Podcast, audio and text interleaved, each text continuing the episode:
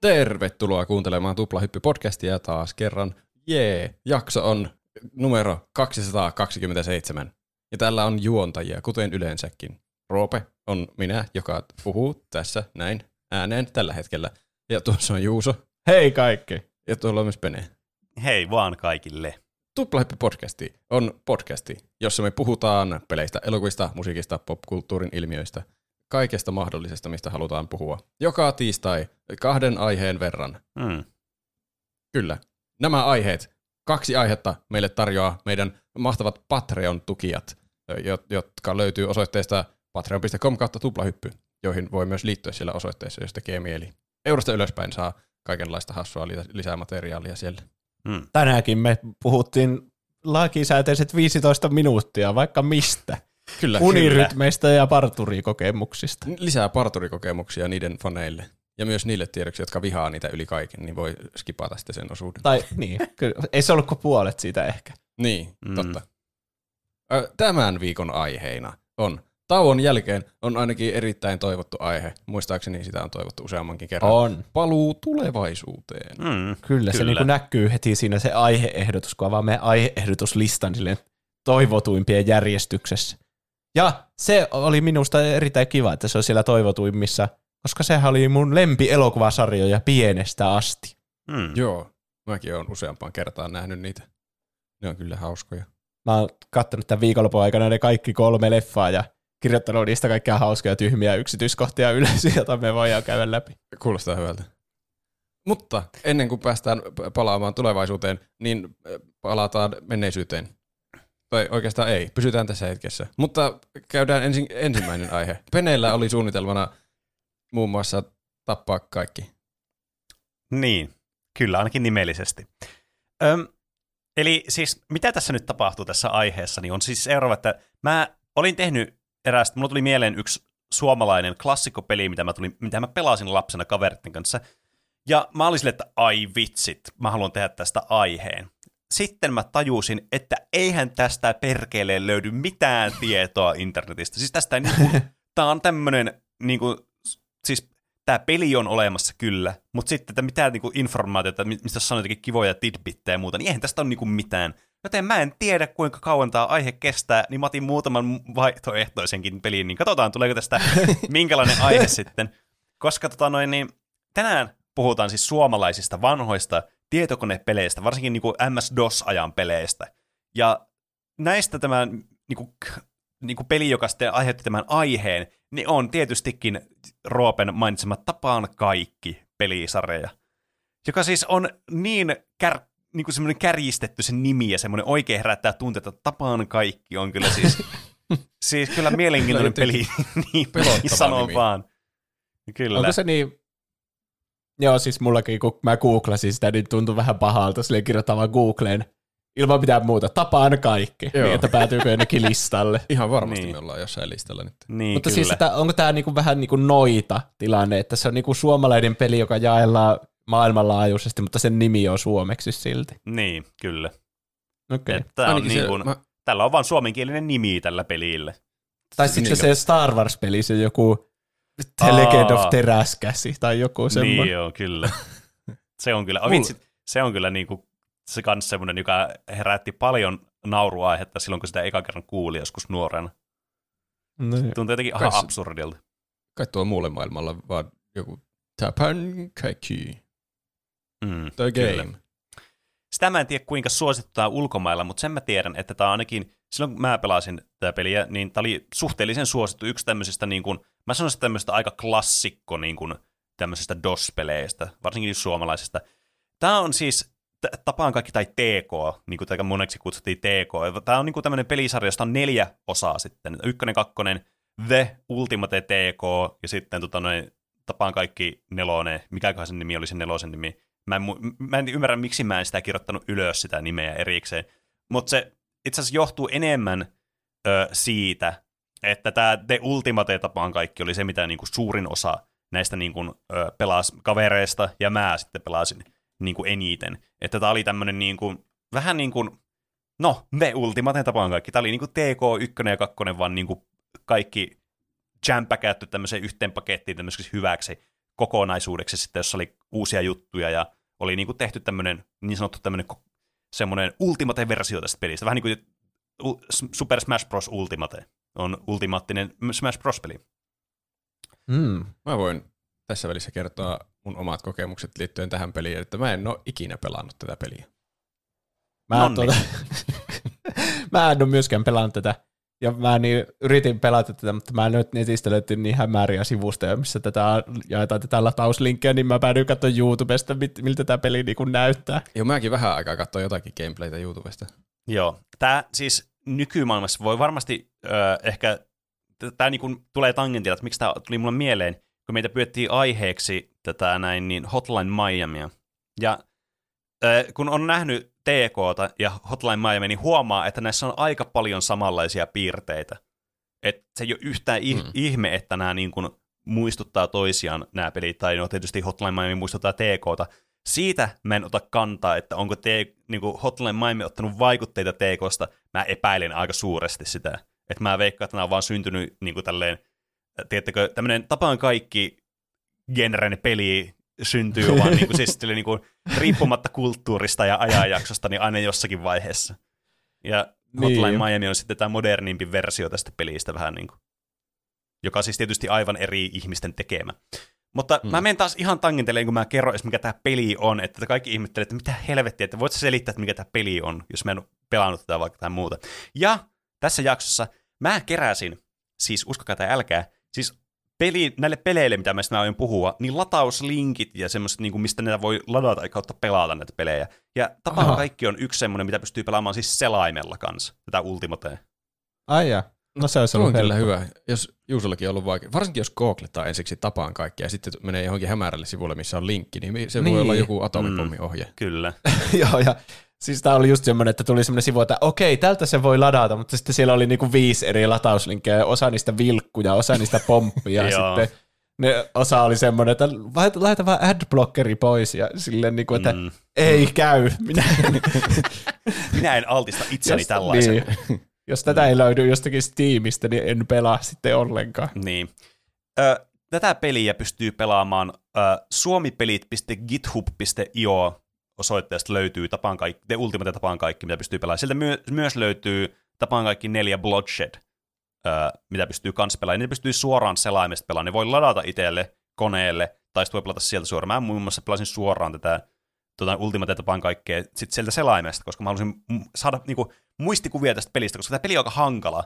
Varsinkin jos tätä ei ole pelannut pitkään aikaan, tai ei ole pelannut ikinä, niin sen vasta pelatessa huomaa, että tämä on oikeasti aika haastava peli. Ja sitä tietysti oli myös lapsenakin.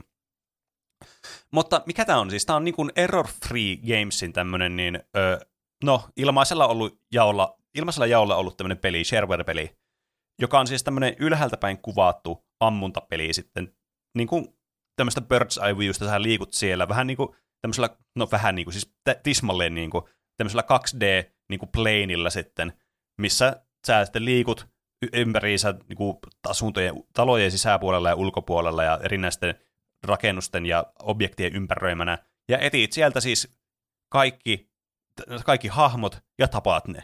Siis tapaat kaikki siinä kentässä. Se on niin, tämä peli... Se niin on kuin, osuva nimi. No siis kyllä. Että tämä on niin kuin hyvin pragmaattinen tämä, kyllä tämä nimivalita tälle, että tämä niin kuin, ei jää epäselväksi, mitä pelissä täytyy tehdä.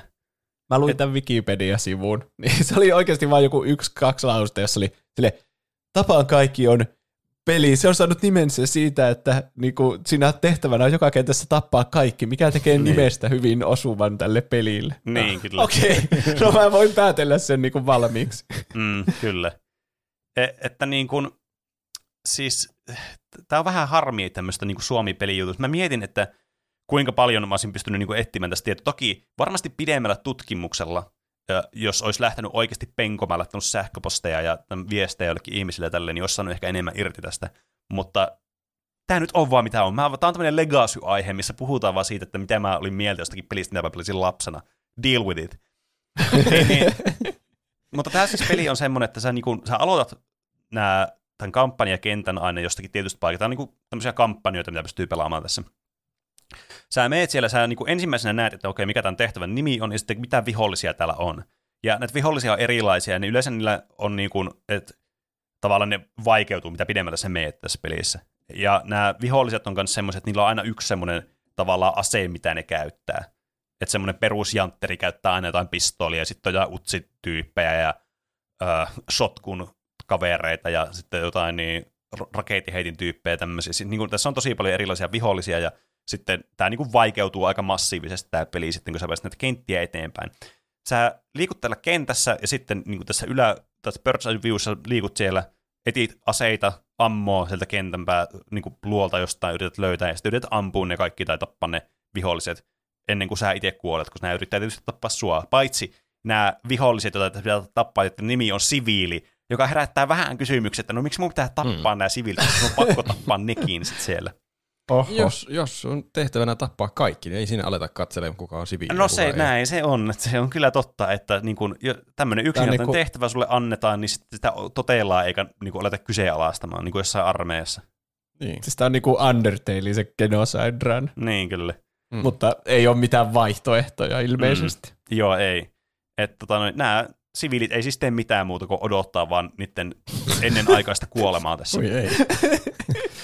Pakeneeko ne edes, kun sä tulet ammuskeleen niitä? No siksi ne liikkuu vähän silleen, niin kuin, että ota sitä selvää, että yrittääkö ne paeta, vaan onko tämä AI tehty silleen, että ne vaan randomisti liikkuu. Koska siis nämä viholliset, okay. jos spavnaa näihin kenttiin aina randomisti, että vaikka sulla on sama kenttä aina, tavallaan tässä kampanja-aikana, niin nämä spavnit vihollisille ja aseille ja tämmöisille on niin tunnaiset. Et joskus sä voit vaan niin spavnata tähän kenttään, siinä on heti kaksi pistolimiestä vieressä, ja sulla ei ole nyrkit vielä siinä alussa, kun sä tulee aseetta, ja sä vaan niin kuolet käytännössä, ja joudut ottaa sen kampanjan alusta sitten. Öö, että ei saa toki... valittaa, jos itse kuolee, jos kaksi pyssymistä tulee vastaan, no. jos siellä on siviilejäkin, jotka on vaan keittämässä aamukahvia, ja sitten joku tulee pieksemään. Niin, niin. Ja ajatella si- myös niitä. Kyllä. Että tota, tämä on tämä voi kyllä haastava. Tässä on tosi iso RNG-faktori tässä pelissä kyllä. Sä voit nyrkeillä siis tappaa näitä, ja sä ehkä voit niinku, yhden pistolityypin pystyy nyrkeillä hakkaan silleen niinku realistisesti, mutta kaksi on aika mahdoton tehtävä jo. Hmm. Vähän niin kuin oikeassa elämässä. tämä on myös hauska tämä peli, kun tämä on niinku yhdeltä päin kuvattu, niin sitten tämä myös tämä sun line of sight on myös sille, että nämä objektit niinku blokkaa sitä. Että esimerkiksi seinät, niin sä et näe sinne seinän toiselle puolelle, että mitä siellä odottaa. Että tämä on aika kehittynyt tämmöinen vanha peli kuitenkin, että t- tässä oli tämmöisiä kehittyneitä mekaniikkoja mukana sitten. Siis kun mä katsoin tästä gameplaytä, mä luulin aluksi, että tämä klitsaa jotenkin, että, että mitä helvettiä, tuo näyttää ihan paskalta, kun se niinku mu- menee mustaksi nuo ruudut. Mm. Mm. Sitten mä tajusin, että aa, että ehkä se säästää jotain renderöintitehoja, ettei mm. se näytä niitä alueita, millä ei ole sulle merkitystä, mutta sehän luo ison taktisen elementin tähän, että mm. ne viholliset voi olla piilossa jossakin tolpan takana mm. esimerkiksi. Niin, tai kyllä jossakin pikku kulman takana, että sä et näe sinne ennen kuin sä menet siihen niinku alttiiksi tuleelle. Niin, kyllä. kyllä. Et, et tämä lisää kyllä tähän niinku haaste-elementtiin sit aika paljon. Toki nämä huijaa nämä, tämä AI, että ne AI varmasti tietää niinku suhteellisen hyvin niinku näistä line of sightista huolimatta, että jos ne lähtee seuraamaan sinua, niin todennäköisesti tietää, missä sä oot. Mutta tätäkään niin en osaa sanoa, koska ei ole mitään niin kuin, tarkkaa niin kuin, tietoa tai mitään semmoista niin kuin, Devilt, mitään semmoista niin kuin, insightia tähän aiheeseen, mä vaan niin heitän perseestä tämmöisiä niin oletuksia, että nämä on varmaan koodattu kuitenkin sitten silleen, että, että tavallaan heti kun sinne löytää sut, niin sit sä oot, sun pitää tappaa ne tai sä oot kuseessa. mm. Mutta joka tapauksessa, kun sä tapat ne kaikki viholliset tässä kentässä, niin sä pääset, niin tulee tämä level completed, tulee semmoinen juttu, joka pyörii sinne. Sä voit vielä niin pyöriskellä sille kentässä, potkia niiden ruumiita ja ruumiin palasia sillä menemään, jos huvittaa siltä, etsiä vaikka HP-pikuppeja tai ammua tai muuta. Sitten kun tämä vaihtuu tämä kenttä, niin sä pääset sitten taas niin kuin tulee se, että minkälainen missio sun on tulossa seuraavaksi, ja sä pääset tämmöiseen ostoruutuun, että joka tehtävän jälkeen sä pääset ostamaan ammoa ja erilaisia aseita. Ja kaikista tärkeimpiä asioita, nimittäin lasertähtäimen, ja sitten, tai eli targeting-systeemin, ja sitten tota noin, niin armoria. Ja tämä armoria voi ostaa siis periaatteessa niin paljon kuin sulla on rahaa, että sä voit vasta täkätä sitä sun HPtä käytännössä vaan niin kuin mahdollisimman paljon, mikä on tietysti, mitä se kannattaa tehdä, kun tämä on aika haastava peli. Mutta sitten yksi asia, mitä mä en ymmärrä, miksi se pitää erikseen ostaa, mutta voipahan ostaa erikseen, ja ei tarvitse yksi kappale ostaa niitä, eikä ne hirveän kalliitakaan ole, niin jotta targeting-systeemi, että sulla tulee semmoinen niin kuin, tälle sun hahmolle sellainen, öö, vähän niin kuin semmoinen viiva, mistä näkee, että mihin sä tähtäät. Mitä siis ei normaalisti tässä pelissä suoraan ole, että tämä niin kuin sun tähtäys niin kuin on periaatteessa vain niin kuin sen visuaalisen, että mihin suuntaan se sun sprite osoittaa, että sä niin kuin sinne suunnilleen ammut, mutta sitten auttaa sua ampumaan tavallaan tarkemmin sitten tämä tota noin, niin, targeting-systeemi, kun sä näet, tosta, mihin sä tähtäät. Tuo on aika vaikean näköistä siinä just, että pitää vähän niinku katsoa ja kävellä sinne päin, minne ampuu. Mm, niin, kyllä. Niin. Koska jos tämä olisi moderni peli, niin tähän toimisi sillä tavalla, että sä liikkuisit erikseen ja sitten sulla mm. olisi vaikka jollakin toisella analogisauvalla tai hiirellä, niin sä vaan niin, osoittaisit, minne sä ammut ja sä voit kävellä mm. vastakkaiseen suuntaan. Niin, kyllä. Mutta toki kun peliä ohjataan pelkästään näppäimistöllä, niin, niin ja tämä on tosi vanha, tämä on 90-luvulla tullut, 90-luvun lopussa tullut tämä peli 99, tai 98 joistakin lähteistä, mitä mä luin, että ota siitäkin selvää. Mutta niin, tämä niin, on niin se eka Mario-peli, että ei me tiedä milloin tämä tuli. Niin, kyllä. Että tota, tämä on vähän haastavaa kyllä. Siis tämä on oikeasti, tämä niinku, hieno säätäminen tässä ohjauksessa tai niinku, ampumisessa on tosi vaikeaa. Et tässä pystyy niinku, tietysti niinku, nuolinäppäimillä pystyy menemään mihin tahansa suuntaan. Sitten se aina, mihin suuntaan sä meet, niin tavallaan määräytyy sitten, että sä niinku käännät sitä sun hahmoa ja sitten panat eteenpäin, että sä menet eteenpäin ja taaksepäin, että sä menet taaksepäin. Mutta, Häh, se on niinku sellainen auto. Niin, kyllä. On, onpa kyllä jännä. ja, mutta sä voit streifata se... tässä silleen, niin kuin, että tässä on erikseen streiffausnäppäimet sitten, mitkä sitten auttaa tähän niin liikkumiseen. Mutta sitten kun sulla pitää olla erikseen vielä aseen vaihtonäppäin ja ampumisnäppäin, niin siinä on aika paljon näppäimiä, mitä niinku kerralla huolehdittu. Ja varsinkin, kun sun pitää niinku kuutta liikkumisnäppäintä kerralla niinku tavallaan erikseen, käyttää. Erikseen streiffausnäppäimet on kyllä jotenkin aivan hirveä saatana keksintö. Se on Saako, kyllä selittäkää, jos joku ei tiedä, mitä tarkoittaa streifaus. Siis sillä niin sä... kävelee sivulle päin sillä kääntymättä mihinkään. Niin. Aa, okei. Okay. Jep. Eli niin, no, en mä tiedä, mitä tuota voi niinku enempää lisätä. Liikut sivulle, kyllä niin sä käännyt. ei, tai siis kuuntelijat tajus, jotka ei tiennyt etukäteen. niin, kyllä. Mun mielestä se sopii aika hyvin tuohon teemaan, että se pitää liikkua sinne suuntaan, mihin ampuu. Ei ole mitään erillistä tähtäistä. Tulee semmoinen kun nimikin on tapaan kaikki, niin tulee semmoinen oikein rambo-olo, että se on pakko juosta niitä vihollisia päin. Ja, niin. Die, die. Kyllä, kyllä. Ja sitten, jos sä jossakin vaiheessa sitä kampanjaa kuolet, niin tässä ei ole mitään checkpointteja tai seivausjuttuja, että sitten sä laitat ihan alusta sen kampanjan, että tämä on aika haastava peli. Tämmöinen hyvin niin kuin vanhan tyylinen, vanha ajan peli. Kyllä, se, niin kuin sen kantilta. Onko tämä niinku roguelite? Mulla tuli justiin sua mieli, jos ne spavnaa randomisti sinne ja aloittaa aina alusta, kun kuolee. No siis periaatteessa, mutta nämä kentät ei ole randomeita mikä on tietysti aika iso elementti tämmöisessä roguelike-peleissä. Mm-hmm. Mutta siis joo, niin kuin aika, lähellä. on aika lähellä kuitenkin. Roguelite? niin, miten nyt meni? Nämä on taas tätä, että päästään taas halkomaan hiuksia. Mutta mä muistan kaveritten kanssa tätä pelaanneeni, varsinkin kun tässä on monipeli, että pystyy siis pelaamaan niinku versuksena, tai sitten pystyy pelaamaan näitä kenttiä muistaakseni silleen niinku läpi kahdestaan. Että split screen pystyy myös yrittämään vetää näitä kenttiä läpi. Et se mm. oli kyllä siis siis todella hauskaa, joskin tosi niin kuin, silleen tämmöisellä pikseligrafiikalla aika semmoista groteskia se meno siellä. Ja ilmeisesti nämä, niin kuin, millä tavalla hyvitetään sitten tälle pelaajalle se, että niin kuin moraalisesti, että miksi aivan tapahtuu niin ilmeisesti nämä viholliset on natseja tai jotain, natsikannattajia tai muita. Että tämä sitten ah. on semmoinen, että ah, no kyllähän natseja voi vähän niin kuin lahdata täällä ja teurastaa menemään. Natsi, siviili, natsi, Kyllä. siviili, mutta natsi se on natsisiviili, niin se, se ei, se niin sanotusti not see the next day. Tämä oli vähän kaukaa heitto, mutta ymmärsitte, mitä mä ain takaa. Tuossa oli hyvä pointti taustalla. Did not see you coming mm. in the room and shooting him. Tämä niin, siis Ultimate tapaan kaikki oli siis ehdottomasti se peli, mitä niin tuli enemmän pelattua näistä. Ö, tästä oli siis tämä neljäs versio, tai Bloodshed, joka siis on käytännössä kanssa niin kuin taas sama peli, mutta vietynä vähän eteenpäin. Mutta tässä on niin kuin tämmöiset parallaksi niin kuin 3D-grafiikat, että periaatteessa nämä muodostaa tämmöisen illuusion tämmöistä 3D-mäisyydestä, että nämä niin kuin, siinä missä tämä on niin kuin suoraan ylhäältä päin kuvattu, vaan semmoisella gridillä periaatteessa tämä kenttä, niin siinä nämä niin kuin rakennelmat ja muut näyttää siltä, että ne olisi niin kuin 3D-malleja, että kun sä menet kauemmaksi sitä, niin se niin kuin, tiedättekö, semmoisella niin kuin efektillä näyttää siltä, että se niin kuin kallistuu, että sä näet sitä seinää ja sitten kun se nousee tuonne ylöspäin. Että se on vähän vaikea selittää, eli sitä mm. nää. Mutta Joo, tota, niin, ymmärrän. Tämä on niin kuin oikeastaan ainut semmoinen niin kuin merkittävä ero ainakin visuaalisesti tässä pelissä. Toki kampanja eri ja tälleen. Mä, tässä taisi olla useampia uusia aseita kanssa ja ehkä vihollisiakin. Mutta en nyt hirveän tarkasti tästä muista.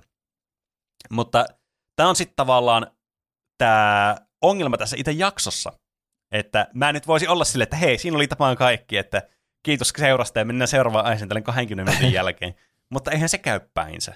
Meidän tämä, niin, podcast on evoloi, e-, evoloitunut. Siis evoluutiota on tapahtunut meidän niin, tota, niin podcastille, että nämä jaksot kestää sen tunnin aina, nyt mä joudun jostakin perseestä repimään tähän sitten lisää juttuja. niin onneksi, onneksi tässä kävi sitten sillä tavalla, että kun mä otin selvää tästä aiheesta, mä aloin miettiä, että okei, mä pelaan tätä peliä tälleen testailen, ehkä tästä löytyy jotain. Mä yritin etsiä siis jostain The Wayback Machineista tai artikkeleja tai ihan jotakin forum-postauksia, mutta mitään ei niinku löytynyt. Ihan Mu- mitä tahansa. Ihan mitä tahansa, mutta Täältä samalta peliltä, tämä suomipelit.github.iosta, mä kans bongasin toisen pelin, mitä tuli pelattua lapsena. Vähemmän kylläkin, mutta mä kuulin, että kaveri pelasi sitä, sillä oli kovat nostalgiat tähän peliin. Ja siis mä sitten ajattelin, että okei, muistatte varmaan joskus kauan sitten meillä oli, mä en muista mikä se jakson nimi, oliko se joku vanhat suomipelit tai joku tämmönen podiaihe, mikä meillä oli joskus. Siitä on vuosia ja vuosia mm-hmm. kohta aikaa. Niin kuvitelkaa, että tämä on sama jakso, mutta osa kaksi, part kaksi. Eli tässä on nyt jatkoa Vanhat sitten suomalaiset ne... pelit jakso Kyllä. 126. No ei se niin vanha sit ollut. Niin, pari sen vuotta. Onko se sen vuotta? Herran Jumala. Mikä jakso nyt? Onko nyt jo 200 jotakin? On, on 227. Tämä on niin kuin sata jaksoa myöhemmin. Mm. Mutta siis yksi tämmöinen peli, mikä mulla tuli vastaan, sitten, mitä mä testasin, mikä oli siis aivan helvetin vaikea kanssa, että neillä oli niinku selvästikin joku tämmöinen niinku jatkumo tässä. Niin oli semmoinen kuin Triplane Turmoil, tai Triplane Classic, joka oli tästä Triplane Turmoilista tämmöinen u, niinku u, uudistettu, tai sen tämmöinen niinku versio, emulutin versio tästä pelistä. Joka siis oli MS-DOSille tullut peli vuonna 1996. Ja, ja tämä on siis tämmöinen lentokone dogfighting-peli, missä lennetään tämmöisillä tota noin, niin, niin kuin ensimmäisen maailmansodan tyylisillä tämmöisillä lentokoneilla, ammutaan alas toisia lentokoneita ja tukikohtia tuhotaan. Ja tämä oli semmoinen kanssa, missä tuli se, että ai vitsi, mä muistan tämänkin peli joskus tuli pelattua tätä lapsena. Ei ihan hirveästi, koska me ei oltu kovin hyviä tässä pelissä. Tämä oli siis todella vaikea. Tätä voi myös pelata tuolla samassa osoitteessa, eli suomipelit.github.io. Jos tätä meidän Discordissa, niin pistetään sitten, mä pistän linkit sitten keskustelua uudemmasta, ai, uudemmasta aiheesta. Keskustelua uusimmasta aiheesta, että sieltä voi myös käydä klikkailemassa linkkejä ja lataamassa, äh, lataamassa näitä pelejä. Vene alkaa seurata jotain luottokortin numeron Kyllä, kiilogerit tulee kaikille sieltä. Ja tällä tavalla minun ei tarvitse enää tehdä töitä. Kuulostaa, että aiheet alkaa loppua. Nyt äkkiä kuluttajilta rahat jotenkin. Kyllä. Mutta siis tämä oli siis semmoinen peli, joka siis tämä näyttää kieltämättä ihan, niinku, ihan karseelta tämä peli. Ja kieltämättä tästä on vaikea niinku, saada niinku selkoa, että mitä tässä tapahtuu. Mutta tämä on siis tämmöinen niinku 2D-lentokonepeli, missä siis lennetään lentokoneella ja yritetään tuhota tosiaan toisten lentokoneita ja sitten tota, noin, niin, toisen tukikohtiin.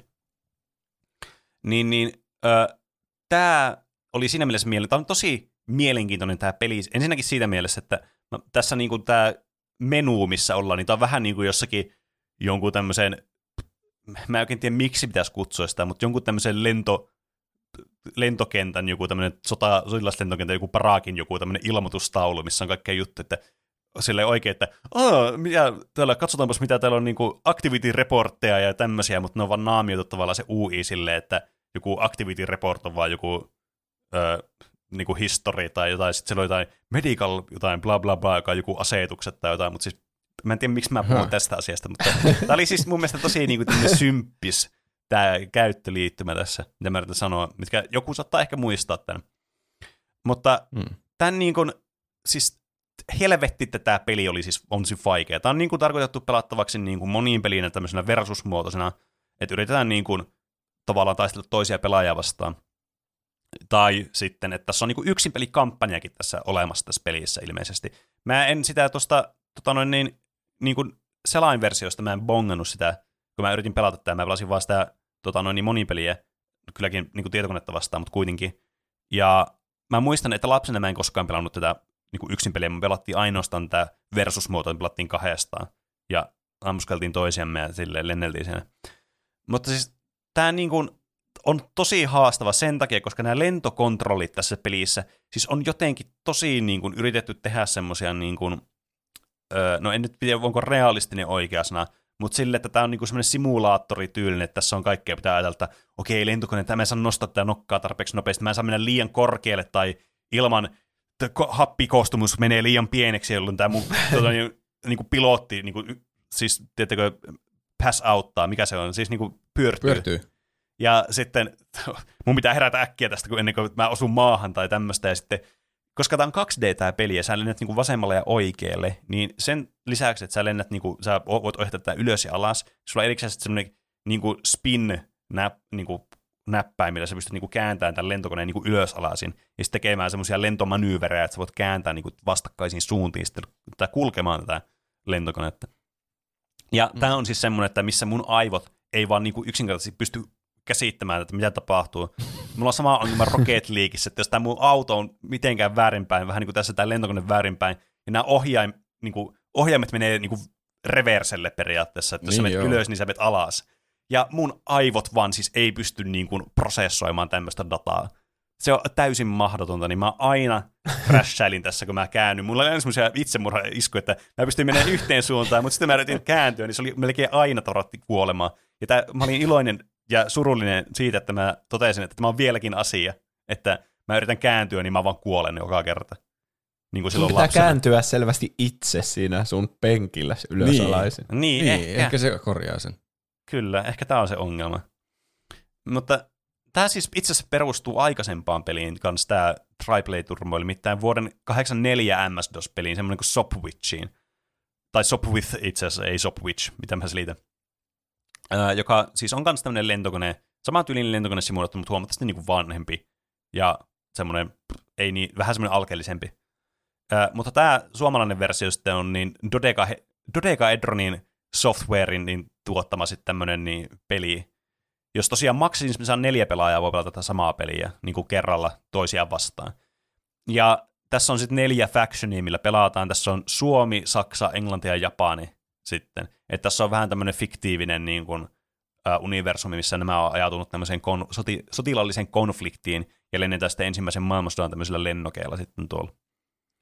Mm. Ja tämä on tosi tämmöinen immersoiva tämä, tai siis ei immersoiva, tai siis mitä mä selitän, siis tämä on tosi niin kuin, tarkoitettu semmoiseksi intensiiviseksi just niin kuin kombattipeliksi, missä niin kuin taidolla on suuri merkitys ja yritetään niin kuin olla se niin sanottu niin kuin se Top Gun sitten siellä niin tota, noin ilmatilassa ja kaikki highscoret löytyy ja peli on tyyliin, niin tämä Triplane Classic, mitä mä pelasin, joka on niin kuin emulaatio tästä MS-DOS-pelistä, niin tämäkin on niin tehty silleen, niin tämän täytyy olla täysin samanlainen kuin tämä alkuperäinen peli, että nämä niin kuin on vertailukelpoisia keskenään, että kai tällä on, mä en tiedä onko tällä enää olemassa, mutta kai tällä on ollut sitten tämmöinen oikein niin kuin, semmoinen tiettäkö, intohimoinen yhteisö, joka on pelannut tämä peliä, niin kuin joku Elastomania, että ne on ollut jotakin Elastomania-miittejä, niin neillä on varmaan ollut Triplane sitten turmoil-miittejä ollut, jossakin on Lanina pelannut näitä, ja niillä on ollut jotain kisoja ja muita. Siis tämmöiset olisi mun mielestä niin siistiä, niin kuin tiettäkö, tietää ja kertoa teille, mutta mä en siis tiedä, onko tämmöistä olemassa, koska ei mitään, kukaan niin kuin, ei enää niin kuin tallenna tämmöisiä tietoja, varsinkin niin kuin suomalaisista jutuista, minnekään nettiin tai muuta. Että ne on aina sille, että ne on jotain foorumipostauksia jostain randomia vuodesta 1 ja 2, tai jossakin Irkissä on käyty nämä keskustelut, jotka on hukkunut jonnekin bittiavaruuteen. Ja mä. Tässä on kuule potentiaalia, jos sä löydät aiheen, josta ei ole kukaan kirjoittanut mitään ylös, niin sehän tarkoittaa vain, että sinun pitää alkaa siksi päälähteeksi ja niin, kirjoittaa kyllä. tapaan kaikki. Tai... Voi sanoa mitä tahansa. Niin, Kukaan ei niin kyllä, siis mä voin vaan keksiä teille, että joo, tässä Triplane Classicissa oli semmoinen, tota noin, niin, tässä järjestettiin maailmanmestaruuskisoja ja tota noin, niin, Lohjalla ja siellä sitten kokoontuu tota noin, niin 15 eri maasta pelaajaa sitten sinne ja tota noin, niin, tämä oli tosi suosittua Zimbabwessa tämä peli. Että siellä tämä pelattiin ihan tur- turbo paljon tätä peliä, että se oli niinku niiden parasta ajan viihdettä, mitä niinku tämmöisellä niinku pystyi tekemään tietotekniikalla. Miten Zimbabwe, miten Zimbabwe menestyi sitten näissä kisoissa? Se oli aina niinku semmoinen, teekö, semmoinen korkea menestyjä, mutta harvoin se ihan se ykkönen, että siellä aina ykkösenä oli aina ruotsalaiset, koska ruotsalaiset on aina semmoisia ärsyttäviä, oh. että ne aina voittaa tämmöisissä suomalaisissa jutuissa. Kyllä, siis niin, peru, siis perustarinat. Potentiaalia on vaikka kuinka zimbabwelaisissa pelaajissa, niin, mutta kyllä. ei vaan sitten riitä kuitenkaan rahkeet ihan sitten tosi paikan tulleen. Niin. Aina lopulta Ruotsi voittaa. Näin se on. Mutta siis niin kun, jotenkin niin kun, tiettekö, musta tuntuu, että on semmoinen huijattu olo, että kun aina lapsena sanottiin, että jos jotain sinne internettiin laitat, niin se ei sieltä koskaan häviä. niin miten voi olla, että aina kun yrittää sitten etsiä jotain tällaista tietoa, niin eihän siellä sitten ole mitään, mitä löytää. Selvästi kaikki häviää internetistä. Niin, kyllä. Mm. Et Tämä on ihan kusetusta mun mielestä. Et mä toivoisin, että tämä nyt ei häviäisi ja tieto, että tämä niinku pysyisi tämmöisellä niinku, niinku tämmöinen nettiarkeologit voisi käydä katsomassa vai jostain näitä tietoja esille sille helposti, eikä sille, että sille pitäisi tehdä niinku koko päivä työ, että löytäisi jotain. Mutta tälleen niin kuin tämmöisenä tosi legacy-meininkinä, silleen, jos miettii tuplapi-podcasteja, mitä otettiin tämä podi sille, että me puhuttiin siis niistä peleistä, mitä me oltiin pelattu ja pälpätettiin niistä jotain randomia, niin ainakin tässä tulee semmoista niin kuin nostalgia-pärinöintiä sitten niin kuin meidän aiheiden kannalta kanssa, kun me puhutaan näistä peleistä tällä tavalla. Tämä on vähän harmi toki, Kyllä. että mä puhun nyt just tällaista peleistä, mitä kumpikaan teistä ei ole pelannut, tämä on tämmöinen monologi vaan, ja mä yritän niin kuin, kertoa nasevia juttuja tästä, ja te vaan kuuntelette, että silleen, haha, kyllä siellä se penee taas heittelee niitä juttuja menemään. Mun mielestä tämä on viihdyttävää. Mä tykkäsin ainakin Zimbabwe-detaljista. Mm, kyllä. Ja mulla tuli vielä tästä siis yksi peli mieleen, mitä mä pelasin, mutta mä aloin miettiä, että tämä itse asiassa saattoi ehkä olla siinä viime Suomi-pelit aiheessa, koska tämä oli yksi semmoinen, mikä oli tosi lähellä sydäntä kans mulle tämmöinen peli. Tämä ei ollut MS-DOS-peli kylläkään, mutta semmoinen peli, mitä mä en usko, että kukaan teistä tietää täällä niin kuin tässä universumissa, tämä on niin jotenkin obskuri oh. peli. Tämä, tämän pystyy, tämä pystyy pelaamaan Jonnewebistä, pystyy lataamaan tänne, mikä on vielä olemassa sivu, mikä on mun mielestä aivan mahtavaa. Kun Jonneweb oli semmoinen paikka, mistä aina joskus hommattiin kaikkia tämmöisiä niin server-pelejä sitten. Niin mä iloinen, voin iloisesti sanoa, että se on vieläkin olemassa sivuista, ja sillä pystyy lataamaan tämän. Muun muassa tämä seuraava peli, minkä mä otin vielä tähän listalle, että saa niin kuin, tai mä saan porista täältä, kun mulla on nyt tämmöinen kokonainen aihe tässä, niin mä nyt haluan puhua sitten sen koko aiheen verran. Nimittäin We Got Explosives 2. Muistaako Juus, onko mä puhunut joskus tästä pelistä? Koska mulla on semmoinen muistikuva, että mä oon joskus puhunut tästä. No, tuo nimi kuulostaa tutulta, mutta en muista itse pelanneeni tätä, niin on hyvin mahdollista, että mä oon kuullut siitä sulta. Okay. Mutta en tiedä. Mm. Kerro lisää toki. No itse asiassa Juuso, sä oot pelannut tätä peliä kerran. Ai, oho. Me no, pelattiin tätä kerran. Niin- perusväittely, niin... että ootteko te pelannut jotakin peliä vai ei? Sä oot pelannut koko Mass Effect-trilogiaa läpi. No mitä helvettiä, kyllä mä muistaisin sen. Ei, mutta oli, mä muistan niin kerran joskus lukiossa, oliko se luki, oli se ehkä lukiossa, niin, tota, niin sä olit meillä käymässä, niin, tota, niin mä olin sitten ladannut tämän pelin ja oli sille, että kokeillaan tämmöistä vanhaa kaksinpeliä. Ei me sitä hirveän pitkään pelattu, mutta tota, noin, niin, mä muistan, että me pelattiin tätä jonkin verran. Okei. Okay. No, no sitten. Mullakin on kokemuksia nyt tästä pelistä. Niin, kyllä. Todella varmaan niin kuin, hyvin muistettavia kokemuksia. Mutta siis tämä on tämmöinen niin, ö, tämmöisen devaajan kuin Ari Kapsin tuottama tämmöinen niin, kans ylhäältä päin kuvattu tämmöinen, vähän tämmöinen Bomberman-tyylinen peli, jossa on paljon eri aseita. Ja tämä on kans tämmöinen peli, että tässä on niinku kaksi pelaajaa voi pelata. Itse asiassa kahdesta neljään pelaajaa, mutta tämä ei voi pelata yksin pelinen tämä peli, että tämä on vähän poikkeuksellinen – mikä voi olla myös se syy, että miksei monet hirveät niin tiedä välttämättä tästä pelistä. Mutta niin, niin tämä oli siis semmoinen, no, Bomberman tyylinen peli, missä oli semmoinen kenttä, aikarajoitus, ja sitten sulla on ase, erilaisia aseita, ja tässä on niin tarkoituksena tappaa sun vastustaja, se toinen. Tämä on niin last man standing periaatteella. Tässä pystyy muistaakseni laittaa eläimiä kanssa, että kun kuolee tarpeeksi monta kertaa, niin sitten toinen voittaa. Tai jotain, niin mutta kuitenkin tarkoituksena tämä niin kuin vastakkain pelataan tässä. Mutta johtuen tämän pelin luonteesta ja tästä niin näistä kentistä, mitä tässä on, kun tässä on aika paljon niin defaulttina kenttiä, plus tässä on kenttäeditori vielä erikseen. Vähän samalla lailla kuin tuossa TK Ultimateessa oli kenttäeditori, mikä lisäsi sitä pelin niin kuin, arvoa tosi paljon. Niin, niin hmm. tässä on myös niin kuin, sitten tämmöisiä NPC-vihollisia, joita vastaan voi taistella. Tässä voi kerätä niin kuin erilaisia resursseja, rahaa ja aseita ja power ja tämmöistä.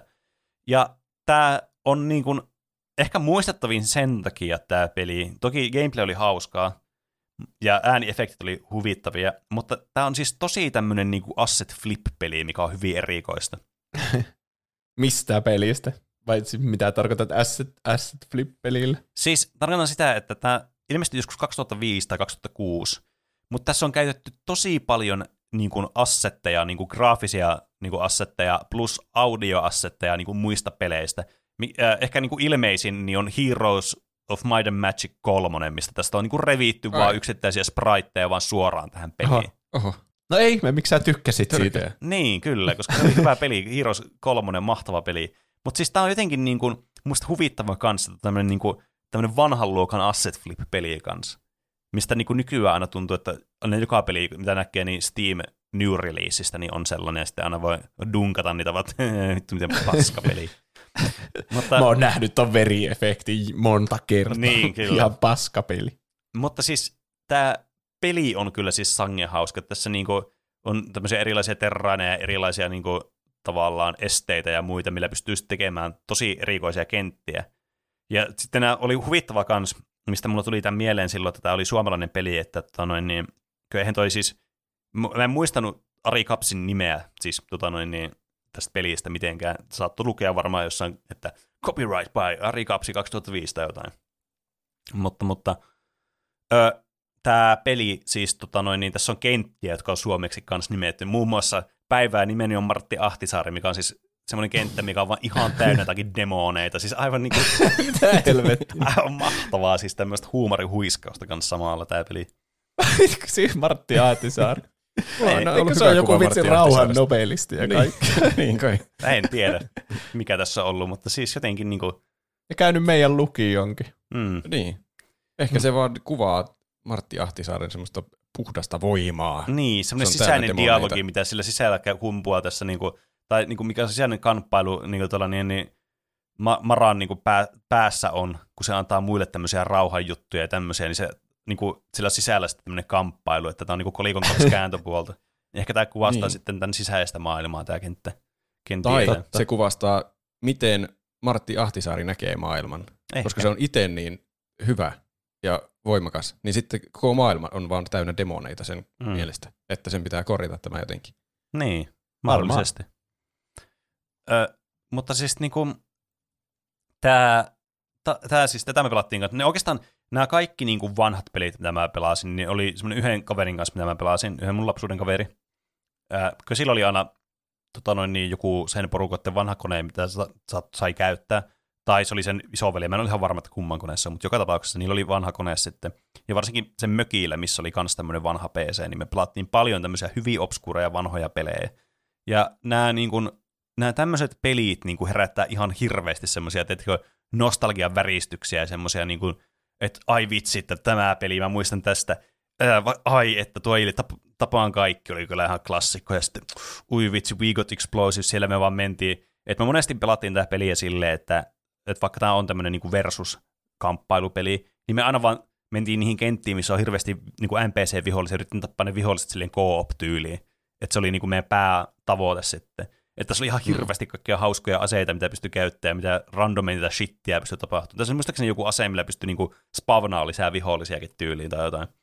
Ja sitten tämä meni kans lopussa sitten, kun tämä aika loppui tästä, niin tänne tuli siis ihan uskomaton turbomeihem, kun tänne alkoi vaan tippumaan lisää vihollisia ja pommeja vaan ympäri ämpäri satelia. Tuli semmoista selviytymistä, että yrität selviytyä, että mahdollisimman pitkään, niin kuin jossain halossa tulee Objective Survive, niin se oli niin kuin se meidän vastaava silloin lapsena, kun pelattiin tämä peli.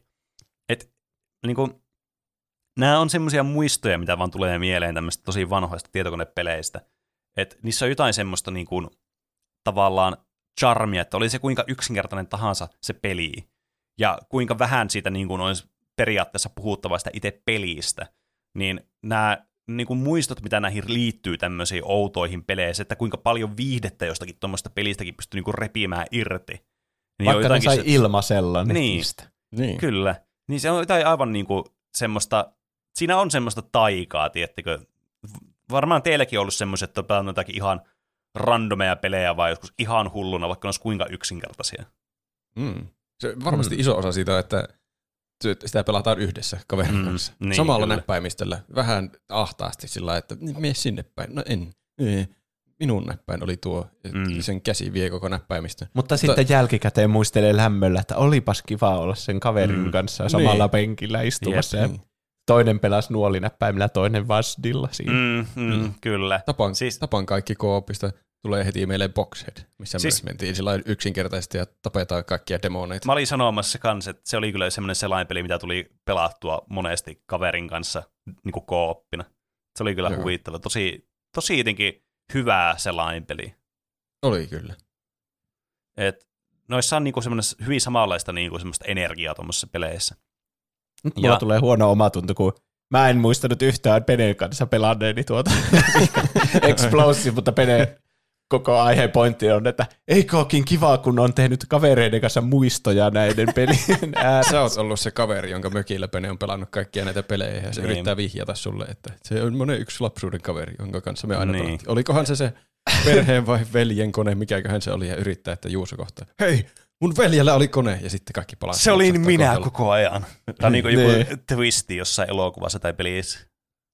Jep. Mm. Mutta Mm. siis, tota noin, me- se me kyllä ymmärrä tätä niinku, niinku, kun näitähän siis tuli hakattua siis ihan hulluna lapsena, niin sen takia nämä muistaa tämmöistä pelit, että jos sä kerran pelaat jotain obskuuria tämmöistä peliä, niin et vittu ikinä voi muistaa tuommoista. Varsinkin tässä niinku meidän nykymaailmassa missä on niin paljon kaikkea pelejä, siis todella todella laadukkaita pelejä. Ja sitten sä pelaat jotain tämmöistä vanhaa peliä, joka on niinku oikeasti aika paska peli silleen niinku lähtökohtaisesti. Niin, et, niinku, et siellä on mitään, niinku, siis sun aivot vaan ei pysty prosessoimaan sitä tietoa, että se pysyisi siellä tarpeeksi Mm. pitkään. Niin kyllä aivoillakin pitää rajaa vetää johonkin, että mitä pitää sillä sisällä. Niin, kyllä. Paitsi tuntuu, että siellä kyllä on vaikka mitä turhaa sisällä. no se on kyllä ihan totta. Niin, Et- niin kuin vaikka, että osaa nimetä jotkut 151 ekaa Pokemonia. Mm. Niin. Sillä voisi nimetä vaikka jotkut presidentit ja osavaltiot ja Euroopan pääkaupungit ja Mm. kaikki sillä samalla Mm. kapasiteetilla. Ja me ihan Niin. vasta yhden kaverin kanssa, kun oltiin virtuaaliyhteyksissä, niin yhtäkkiä laulettiin, et en, tiedä, en muista mistä se tuli mieleen, mutta semmoinen Whose Line Is It Anyways, niillä oli yksi semmoinen peli, missä ne laulo kolmena päänä jonkun semmoisen biisin sana kerrallaan. Niin me muistettiin sanatarkasti se koko biisi Oho. alusta loppuun. Oho. Sanottiin yhtä aikaa. Me katsottiin aivan, aivan liikaa joskus pienenä varmasti niitä videoita. Hmm. Hmm. Niin semmosia on pää täynnä. Tuommoisia asioita, millä ei voi ikinä tehdä mitään elämässä. Mutta Hmm. hmm. sitten unohtaa joku oman puhelinnumeron heti, kun kysytään. Mun mielestä niin. Niin. oli aika wholesome tarina, ei se ollut turhaa. Mm. Mm. Niin, no totta. Jos se ajattelee Wholesome tarinana.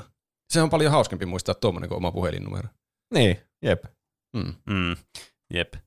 Siis tämä on kyllä siis niinku tota noin niin, tommoset niinku, on hirveästi tommosia niinku lapsuusmuistoja tuommoista peleistä ja muista, ö, jossa niinku, sä niinku muistat niiden olemassaoloon, mutta sitten tavallaan ne alkaa niinku hämärtymään tosi pahasti. Tai tiedättekö sille, että, että teillä on semmoinen tunne, että ja mä muistan jotain, me pelattiin tämmöisiä jotain juttuja tai me tehtiin jotain tämmöisiä, mutta ne alkaa niinku vähän niinku sille sumeenemaan, että ne ei oikein niinku, ne ei ole semmoisia konkreettisia ne muistot enää, että sulla on ehkä enemmän niinku muisto sitä muistosta enää jäljellä.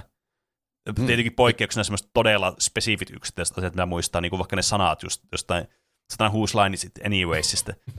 Nämä sattuu niinku ikuisesti muistamaan. Mutta niin kun, näistä peleistä aina tulee sitten semmoinen, tiedättekö, vähän niin kuin samalla tavalla, niin kuin, mitä mulla tuli tämä aihe mieleen, että joku sanoo, että hei, että voitteko te puhua tota, noin Hotline Miamista. Ja mulla siitä tuli mieleen, ai vitsi, tapaan kaikki. Siinä oli kyllä peli. Siis mä, t- mä voin sanoa, että on kyllä todella niin kuin, hauska peli edelleenkin, hyvin vaikea vaan. Jonkun on pakko ottaa tuo lause pois kontekstista ja laittaa vaan yksin Niin. Kyllä, Ai niin, tapaan kaikki. kyllä. Mikä on siis kans niin kuin, mitä Hotline Miamissakin kovasti tehdään, että siinä on kyllä kans sama, sama agenta. agenta Tuo kuulostaa agenta. joltakin Sleeper Agentilta. Ai niin, Hotline Miami. Hotline Ah, siitä Tapaan kaikki, Tapaan niin. kaikki. Kyllä. Ja sitten siitä tulee mieleen, että ai vitsi, semmoinen lentokonepeli, ja sitten taas muistelee jotain toista peliä, niin kuin vaikka tai We Got Explosive. Tämä on tämmöinen vaan niin kuin, tavallaan, haluais, ei, mihin mä niin pyrin tällä mun jutulla, että haluais, että olisi semmoinen, tiettäkö, katalogi vaan niistä muistoista suoraan, että sä näkisit vaan sille, että no niin, nyt mä haluan muistaa nämä asiat silleen niin kuin suoraan, että mun ei tarvi vaan niin kuin etsiä niitä jostain niin kuin arkistojen uumenista tuolta mun pääkopasta, että ne tulee tämmöisellä todella oudoilla tangenteilla mieleen vaan ne pelit. Että olisi Pitäisi kiva olla päiväkirja. Niin, pitäisi olla semmoinen. Jotkut kirjoitti pienenä päiväkirjaa. Mm. Kyllä. Niin. Ne olisi varmaan aika hyviä nyt. Kirjoittaako kuinka- sinnekään kaikkea tuommoista Niin. pientä yksityiskohtaa, mitä peliä sattuu pelaamaan sinä Siis päivänä? just tämä, että Ehkä tuo just se asia, että just niin kuin mitä, mikä peli siellä on ollut kyseessä, mitä sä vaikka pelasit kaverilla. tuo on vähän niin kuin, että ne asiat tuntuu niin arkisilta ja turhilta siinä hetkessä. Niin mm. sitten sä et muista niitä, mutta sitten jälkikäteen sä arvostat juuri niitä arkisia hetkiä, kun sä Mm. mm. vaikka pelasit kaverin kanssa jotain tietokoneella. Niin, kyllä. Tässäkin nyt, kun kuuntelette tätä jaksoa, niin tämä on teille vaan yksi osa tätä teidän normaalipäiväänne. Mutta kun nyt oikein keskitytte ja laitatte ylös tähän, laitatte mm. Mm. pankkitietonne ylös tähän linkkiin, minkä Pene laittoi. Tulette muistamaan tämä aina. Kyllä. kun Kyllä. päivä, jona menetitte koko omaisuuten. Mm, kyllä, mutta te saitte kuitenkin shareware-peliin We Got Explosives 2. Mä sanoin sitä kuin worth it. Kyllä, Niin. ehdottomasti. Hei hei hei, et ikinä usko. Mä oon keksinyt aikakoneen. Älä puhu paskaa. Älä nyt tumaa. Anna kun mä näytän. Tämä pikku laite tässä, kun mä painan tästä napista, niin matkustan ihan mihin aikaan haluan. Voin vaikka käydä tekemässä matiikan ylioppilaskirjoitukset uudestaan. Kai sä tiedät, että aikamatkustus on mahdotonta. Ra- rauhoitu vähän, niin mennään vaikka tuonne kahville juttelemaan. Äh, no oota hetki. Tai siis ei tarvi edes odottaa. Tuun takas tähän hetkeen. Käyn muuttamassa menneisyydestä jotain, niin uskot. Noni, kato nyt. Näkö tuon mainostekstin tuolla? Ja jos katot muualle myös, niin huomaat, että kaikki tekstit menee oikealta vasemmalle. Niinhän ne menee. Siis oikealta vasemmalle, näetkö? Siis väärää suuntaan. A- ainahan se on mennyt. Äh, no hemmetti. Ootapa, mä koitan jotain toista kautta. Okei. Okay. Nyt mä keksin. Sä oot lapsesta asti lukenut Aku Ankkaa. Joo, on kyllä. Se, se on ihan mun lempparisarjakuva, animaatiohahmo. Jos mä käyn menneisyydessä ja muutan sen nimen vaikka Saku Sorsaksi, niin varmaan uskot, että mä tein sen aikamatkustuksella. no, no joo, totta kai. Kyllä mä nyt tuon uskoisin. Saku Sorsa. Onpa typerä nimi. Noni, kato nyt tätä sarjakuvan kantta. Saku Sorsa. Joko nyt uskot? Ai mitä? Mä, mä muutin tää sarjakuvan nimen Aku Ankasta Saku Sorsaksi. Mä oon pienestä asti lukenut näitä sarjakuvia. Mä, mä rakastan Saku Sorsa-sarjakuvia. Äh, ei helvetti nyt sentään. Onko sä kunnossa? Sä näytät oudon väriseltä. No niin. Nyt keksin ainoan lopullisen tavan, jolla saan sut uskomaan, että tämä aikakone toimii.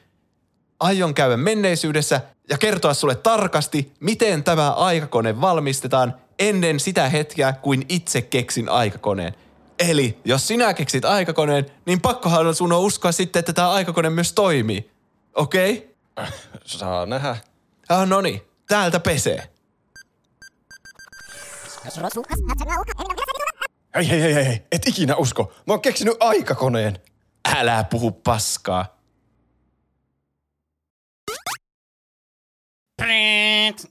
Kuvitelkaa, että tuo oli tota, noin semmoinen partypilli, tiedättekö, mihin te puhallatte, ja sitten tulee se, se paperi silleen, tulee ulospäin.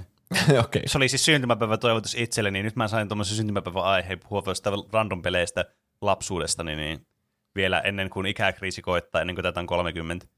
niin.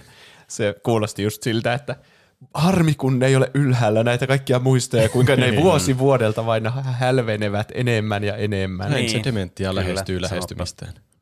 Niin. Jospa vain voisin palata menneisyyteen, mutta ainoa, mitä näistä muistoista jää käteen, on se, että me palataan takaisin tulevaisuuteen. Mistä tulikin Joo. mieleen, että nyt on seuraavana aiheena paluu tulevaisuuteen elokuvasarja. Joo, tämä oli tuota toivottu, ainakin Dyrenair, Setä, Simarusina, Rildanos ja Cosmo Man oli tätä toivonut. Mm. Kyllä.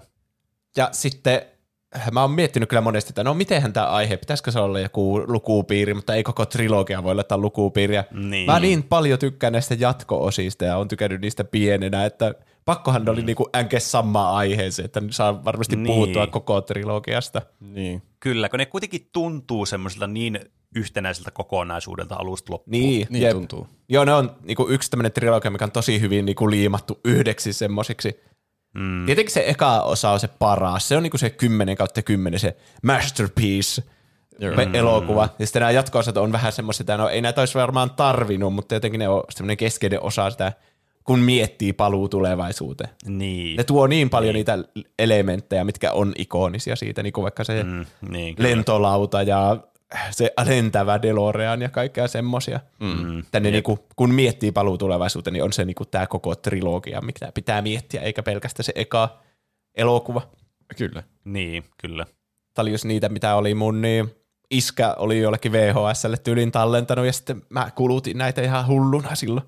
Näitä ei edes joo. miettinyt mitenkään vanhoina kasarileffoina, nämä vaan tuntui tosi hyviltä normaalilta elokuvilta silloin pienenä. Niin. Meilläkin Kyllä. oli VHSllä varmasti niin itse nauhoitettuna. Ainakin se kolmonen mä muistan, että oli. Mutta voi mm. olla joku muukin. Kaikki nämä mä oon kyllä nähnyt silloin pienenäkin, mutta Mm. oli ihan sillä niin että autenttinen itse nauhoitettu VHS. Niistä on jotenkin No lämpimimmät joo, muistot ai aina niistä elokuvista, mitkä on itse Niissä on kyllä joku semmoinen, teettekö fiilis, että silleen niinku, ne on niinku semmoisia aarteita, mitä on niinku jäänyt jostain niinku menneisyydestä. Sitten, ai vitsi, tässä on niinku dokumentoitu tämä elokuva tai joku sarja tai jotain, niin ai vitsi, Niin. sitä voi katsoa uudelleen ja uudelleen.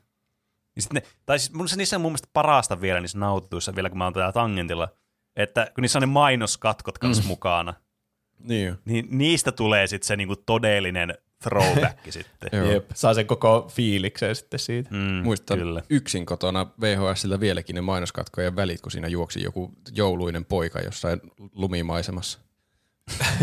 Selvemmin kuin se elokuva. Siis mä muistan jonkun Soda Stream-mainoksen, joka oli VHSllä, että kotona, oh. mökillä tai missä vaan. Onhan teillä Mä vettä muistan, kotona. ton, mä, Kuinka vanha mä Soda muistan Stream on? Toni sloganin, tuo kotona mökillä, missä vaan. Tuon mä muistan. Mä en muista Soda Streamia niin kuin konseptina tai asiana niin kuin menneisyydestä, mutta mä muistan ton lauseen. Ei enää tyhjiä pulloja, ei pullojen palautusta. Oho. Mutta nyt Siis me... mä täysin muistan nuo sanat. Mitä helvettiä? Niinpä. siis kun SodaStream teki, no ihan sama, ei tää SodaStream ai. Vaan paluu tulevaisuuteen. Ja niin, mä sanon vielä siitä, että pienenä mä fanitin näitä tosi paljon. Jotenkin mä en ymmärrä, miksi semmoinen alle 10 V niin obsessoituu tästä elokuvasarjasta. Jotenkin se aikamatkusta, se oli ihan sika siistiä. Mä jotenkin Niin. mietin, että mäkin haluaisin aikakone. Mm. Vaikka koko tämä elokuvasarjan pointti, on, että aikaa ei kannata niinku muuttaa ja on tuo aikakonetta ei olisi ikinä pitänytkään keksiä. Kyllä. Se professori Niin, niin, huutaa joka toisessa lauseessa, että heti kun päästään pois täältä, niin mä tuhoan tämän auton niin. välittömästi. Yeah. Ja kaikki aikamatkustus on siinä vaan ihan pelkkää vahinkoa, mitä siinä tapahtuu. Mm. Paitsi yksi testi, jossa mennään minuutti ajassa eteenpäin. Niin. Ja mä en tiedä, mm. miksi, miksi niinku yhdeksänvuotias poika on ajatellut, että mä haluaisin niinku aikakoneen. Tai siis mitä mä, on, niinku, mitä On mä tekisin. siisti. Ois se, mutta mitä mä niin. tekisin Ei silloin tule ajateltua asioita niin pitkälle, että mitä mä tekisin jollakin asialle. Mut siis se olisi vaan. Mä sanoisin, että ehkä siinä lapsena se tuntui, että ehkä tämä kakkososa oli se, mikä tuntui sitä siisteimmältä silleen niin kuin, jos ajattelee, että mitä potentiaalia tuollaisella aikamatkustusella oli, kun oli niitä lentolautoja ja muita Niin. siellä tulevaisuudessa. Se on varmaan just se, niin, tässä nyt elettiin jotain vuotta 2000-luvun alussa, ennen tuota 2015 vuotta. Niin, Että kyllä. miettii, että oi vitsi, vähän siistiä, että joskus reilun kymmenen vuoden päästä on tommosta. Mm. se oli siis, nyt, mä katsoin näitä elokuvia nyt sillä sivusilmällä viikonlopun aikana, kaikki katsoin läpi ainakin, aina, jo, jonkin tasoisella keskittymisellä. Niin siinä kakkosessa on ihan siis, se on jotenkin hulvatonta se niiden tulevaisuus siinä. Että kun se on niinkö, tavallaan tulevaisuutta, mutta kaikki teknologia on kuitenkin semmoista menneisyyttä. Ne on Niin. vaan semmoisessa tulevaisuussettingissä. Se on niinku aivan täysin pieleen mennyt. Niinku tulee, siis ne asiat on futuristisia, mitkä ei ole nyt futuristisia. Ja Niin. sitten ne on vanhoja, mitkä nyt ei ole vanhoja. Niin, kyllä. Siellä oli jotakin semmoisia jättimäisiä hologramminäyttöjä niin kaupungilla, sillä, oo, mutta sitten se kuvanlaatu on semmoinen niin VHSltä katsoisi sitä semmoista rakeista mm. vilisevää asiaa. Niin. Ja sitten niillä on niinku ravintola, joka on it, täysin itsepalvelu, että siellä on vaan vähän niinku tekoäly ne, niinku palvelemassa. Se kuulostaa ihan silleen, mm, tuo, tuo voisi olla nykypäivänä. Mm. Mutta sekin on toteutettu semmoinen, että kuvaputkitelkkari laskeutuu sieltä katosta. Niin. Hei, uhu, minä olen Michael Jackson, haluatko tilata Pepsin? Semmoinen niinku ihan Niin. epäkäytännöllinen sitten. Mutta mä mietin, että oliko se siksi, siellä kyllä näkyy varmasti jotakin kuvaputkitelkkareita muutenkin leijumassa, mutta siis... Aika se oli semmoinen se oli semmoinen menneisyysravintola. Niin, totta, niin. saattaisi olla sen mm. takia. No, joka tapauksessa. ja sitten mä mietin, että ainakin mä haluan itselleni DeLorean auton. Ah. Vaikka se, No joo, se, se oli kyllä. vaikka niinku siis sehän on maailman epäkäytännöllisin auto, jos se olisi autona itsellä. Miettikää jossakin parkkipaikalla, että sä saa niitä ovia auki missä. Niin, kyllä. Mutta sen takia se oli niin cool. On se tosi cool ainakin. Mm. Ja kyllä mä ottaisin semmoisen, jos semmoinen myyteisi mulle. Mm, jollakin niin. kohtuu hinnalla, auton hinnalla. Ei millään miljoonalla tai sadalla tuhannella. Viidellä tonnilla voisi jostaa. Ajaisitko sä DeLoreanilla töihin? Ajaisin. Käyttäisitkö sä sitä semmoiseen niin jokapäiväiseen matkustukseen vai pelkästään aikamatkustukseen? Mm. Öö, Kyllä mä varmaan voisin joka päivä sen matkustuksen. Olen mä semmoisella rättisitikallakin ajanut viime kesänä, vaikka kaikki nauro sille. Niin. Mm. Toki se on semmoinen, ehkä semmoinen niin kuin, tota, kesäauto ehkä silleen, että tiedättekö semmoinen, että semmoinen oikein hieno semmoinen, että sillä tiedätte, onko tuo talvella kuin hyvä ajaa tuommoisella. Niin. Siis mm. jos miettii, että kummalla menisi jonnekin rannalle, vaikka jätskille, silleen, mm. että tekee vaikutuksia ihmisiin, niin olisiko se Tesla vai olisiko se DeLorean? Niin kyllä mä sanoisin, No että DeLorean olisi paljon coolimpi. Aukeaa se No niin. ovi sille ylös ja tks, siellä. Jep. Tuntuu, että siinä vaiheessa kun aukaisee sen oven sillä, tsh, siellä rannalla, niin sielläkin kaikki on jotenkin semmoista 50-lukua tai semmoista, niin. niin. että ka- Se on kaikilla silleen on niin kuin semmoiset vanhat defaulttina se aikamatkustusfaktori tulee siihen DeLoreanin niin kuin olemassaoloon jo. Niin. niin. Mutta joo, mennään vähän näihin leffoihin nyt sitten. Mun mielestä, se, mutta mun mielestä oikeasti eh, vielä ennen kuin mennään tuolle leffalle, niin kiinnostavaa se, että miten vahvasti voi tämmöisen niin automerkki ja malliin voi niin kuin yhdistää jonkun tämmöisen popkulttuuriasian. Niin, siis mm. ne aikoi tehdä siitä aluksi Mustangin siitä autosta. Ja mm. siis se ei toiminut yhteen, se olisi ollut ihan perseestä. Joku, mikä se on, joku Ford Mustang, se nimi on vai? Niin. Vai ois, totta toki voitaisiin nykyään olla se, että vittu, Mustangi olisi kyllä, se on kyllä kovaa auto, ei vitsi. Niin, voisihan niin. se olla. Niin, mutta siis se, se on niin tavallisen näköinen auto, että Niin. niin. jotenkin tuo, kun se DeLorean näyttää valmiiksi jo semmoiselta avaruusalukselta. Niin tai näyttää. se näyttää sille, että se, vaikka siihen laittaisi niitä flux capacitoreita, niin se voisi silti matkustaa mm. ajassa. Mm. niin, kyllä. Mutta joo, tämä, niin, tämä elokuvan kirjoittaja tuo Bob Gale sai idean tälle elokuvalle, kun se tutki isänsä vuosikirjaa. Ja sen isä kävi samaa lukiota, sen, niin kuin, mitä se Bobkin kävi, mutta mm. vain 29 vuotta aiemmin. Mm. Ja sitten siellä oli kaikkia kuvia siitä koulusta ja kaikkea, että oh, tuolta kun mun lukio näytti 29 vuotta sitten. Mm, Tässä nyt, tietenkin nämä vuodet oli nyt, että se, sen isä kävi 40 vuonna lukion ja se kävi tietenkin, mikä 69. Ja se on niin, niin siirretty tietenkin 55 ja 85 tähän elokuvaan, mutta, Joo. mutta niin, se sai sitä ideaa, että mm, jos mä pääsisin nyt tonne vanhaan lukioon, niin olisinko mä kaveri mun isän kanssa ja kaikkea semmoisia.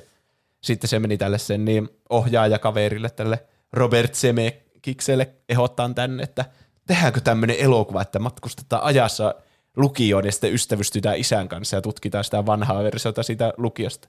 Ja sitten alkoi jalostaa sitä, että joo, entä jos se äitikin on siellä ja sitten se äiti on aina ollut semmoinen nipottaja, että ei mitään alkoholia ja tupakkaa ja poikia ja sille. Mutta sitten se mm. on itse semmoinen, niin kuin, että se käyttää alkoholia ja tupakkaa mm. ja poikia. Ja sitten, sitten se tulee säätöä sen oman pojan kanssa. Mitä? Mitä? Niin. Joo, sitten se äiti käy ihan kuumana siihen. Uu, sitten se on sen kanssa autossa ja se riisuu. Mitä helvettiä sä selität, Robert? Joo, sitten se on silleen, että ei se haittaa, että mä oon sun äi... Mitään, lopeta jo. on tässä tosi outoja juttuja tässä elokuvassa. Mm, Oh, on niin on kyllä. Mutta, mä, mutta tässä kuitenkin tota, tiedostetaan se outous myös tässä elokuvassa, mikä on jotenkin tärkeää. On, joo. Mm. Mutta joo, tässä on muutama semmoinen vähän oudosti vanhentunut asia ehkä. Mm. Tämä elokuva alkaa sillä, kun esitellään se Marty, se tota, on kaveri. No ei selvitetä hirveästi, selitetä hirveästi, että millä tavalla se Marty ja Doc on niin päätynyt kavereiksi. Sitä mäkin olen miettinyt, että mi- mm. ketä ne niinkö on. Ainakin tietää, että se Marty käy soittamassa sen luona kitaraa, kun sillä on hyvät vahvistimet sillä Docilla siellä, sen, Ah. siellä tallissa. Mm. Se on tietenkin hirveän kuumottava se alku, kun se laittaa ne kaikki vahvistimen nupikat yksi kerralla ja se vaan niinku kovenee ja kovenee se ääni sille. Ja sitten siinä on ihan jäätävä. Se, mua aina pelottaa, että sitä kuuluu ihan jäätävä iso ääni sitten lopulta. Mm. Joo. Ja sitten se rikkoo sen tietenkin. Se tuota, huomaa heti alusta asti tämä, tässä elokuvassa, että se proffa on niin jotenkin aika ja ajan tutkiminen on sille jotenkin tärkeä, mm. koska sen kämppä on ihan täynnä niitä erilaisia kelloja.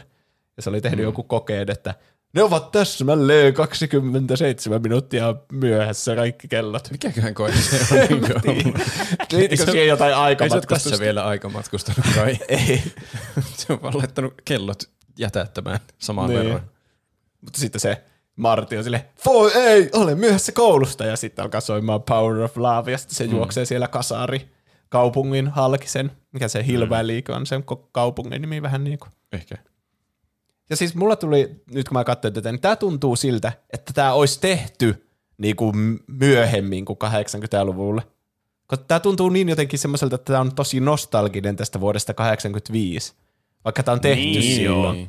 Tässä niinku paljon kuvataan kaikkia kasarijuttuja ja kasarivaatteita ja soitetaan kasarimusiikkia ja ollaan silleen, niinku, että Mm. Mm. niinku jotenkin tästä tulee niinku, ihan niin kuin tämä elokuva olisi niinku myöhemmin tehty ja nostalgisoisi tätä kasaria. Mm. Mm. Totta. Tämä on niinku semmoinen turbokasari, semmoinen niinku, että kaikki on niinku yliampuvan kasaria Niin. tässä kasi- kasarilla. Musta. Siis tämä on niinku, sana kasari alkaa menettää merkityksessä. siis tota, se ainakin siinä oli todenmukaista siinä tu- tulevaisuudessa, siinä 2015, että siinä oli ihmiset oli kans ihan täysin obsessoitunut johonkin 80-lukuun, siellä oli niitä kauppoja, missä oli niitä vanhoja tavaroita silloin jostain sieltä ajalta ja muuta, että on siinä niinku sentään jotain semmoista niinku, tota noin niin, todenperää, mutta siis kieltämättä niin nyt kun sä sanot niin tämä tuntuu kyllä vähän oudolta jotenkin, että te, niin kuin, to, toki tässä voi ottaa sen huomioon, että kun tämä kuitenkin perustuu tämmöiseen aikamatkustuksen tämä elokuva, niin se on tärkeää luoda tosi tämmöinen niin kuin selkeä semmoinen aika Niin. niin kuin Mm. jana, missä on, tai se aikapiste, missä niin kuin ollaan.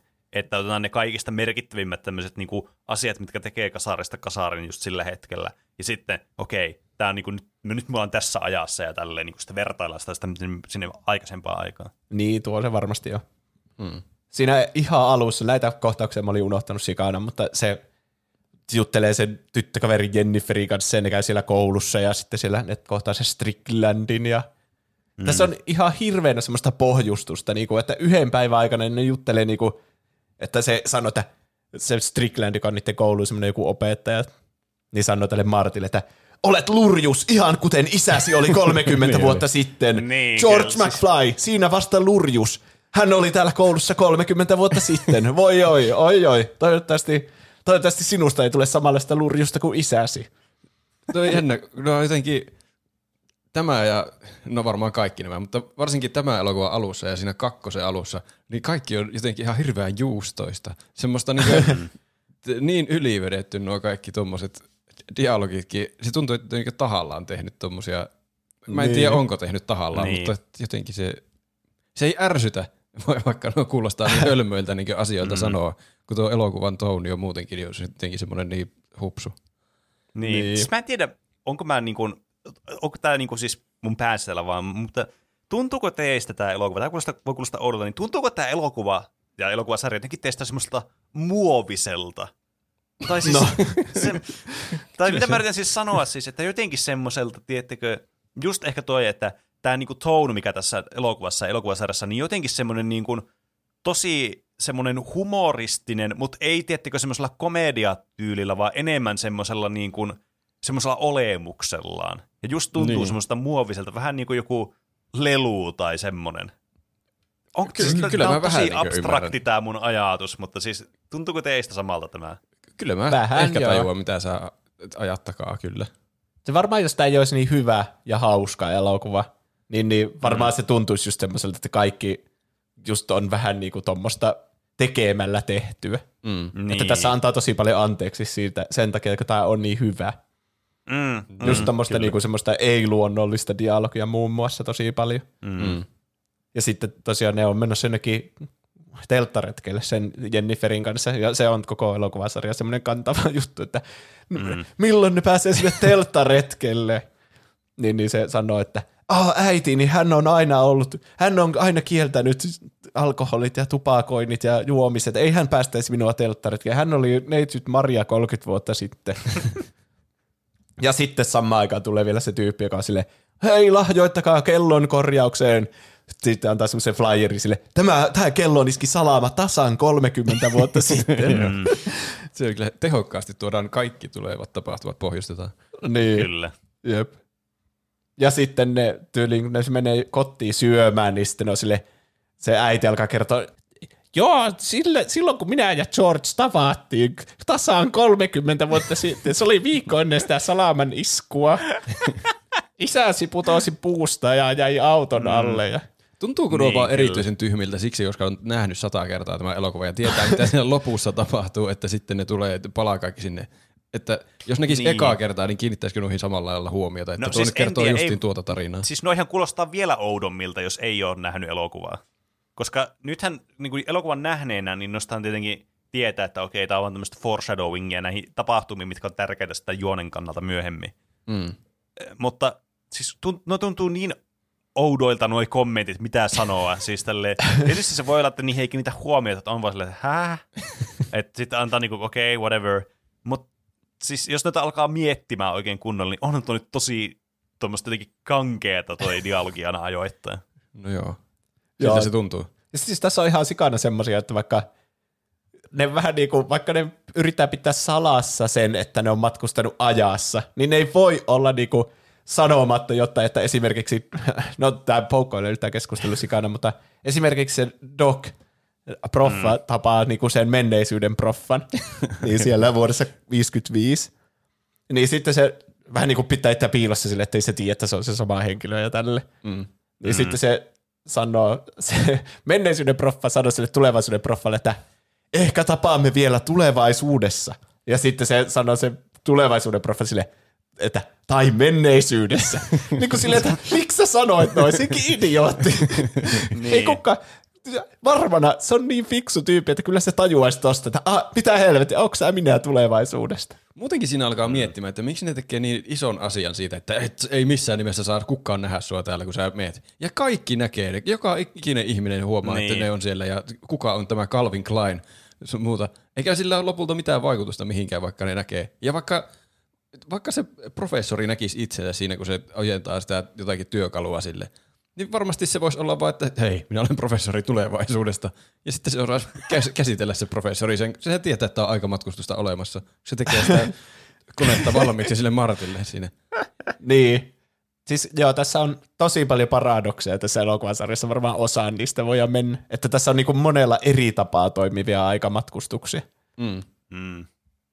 Ö, mutta niin, se tota, esittelee, se professori kutsuu sen, että tuu joskus yhdeltä yöllä katsoa, että mä oon keksinyt tämmöisen uuden keksinnön.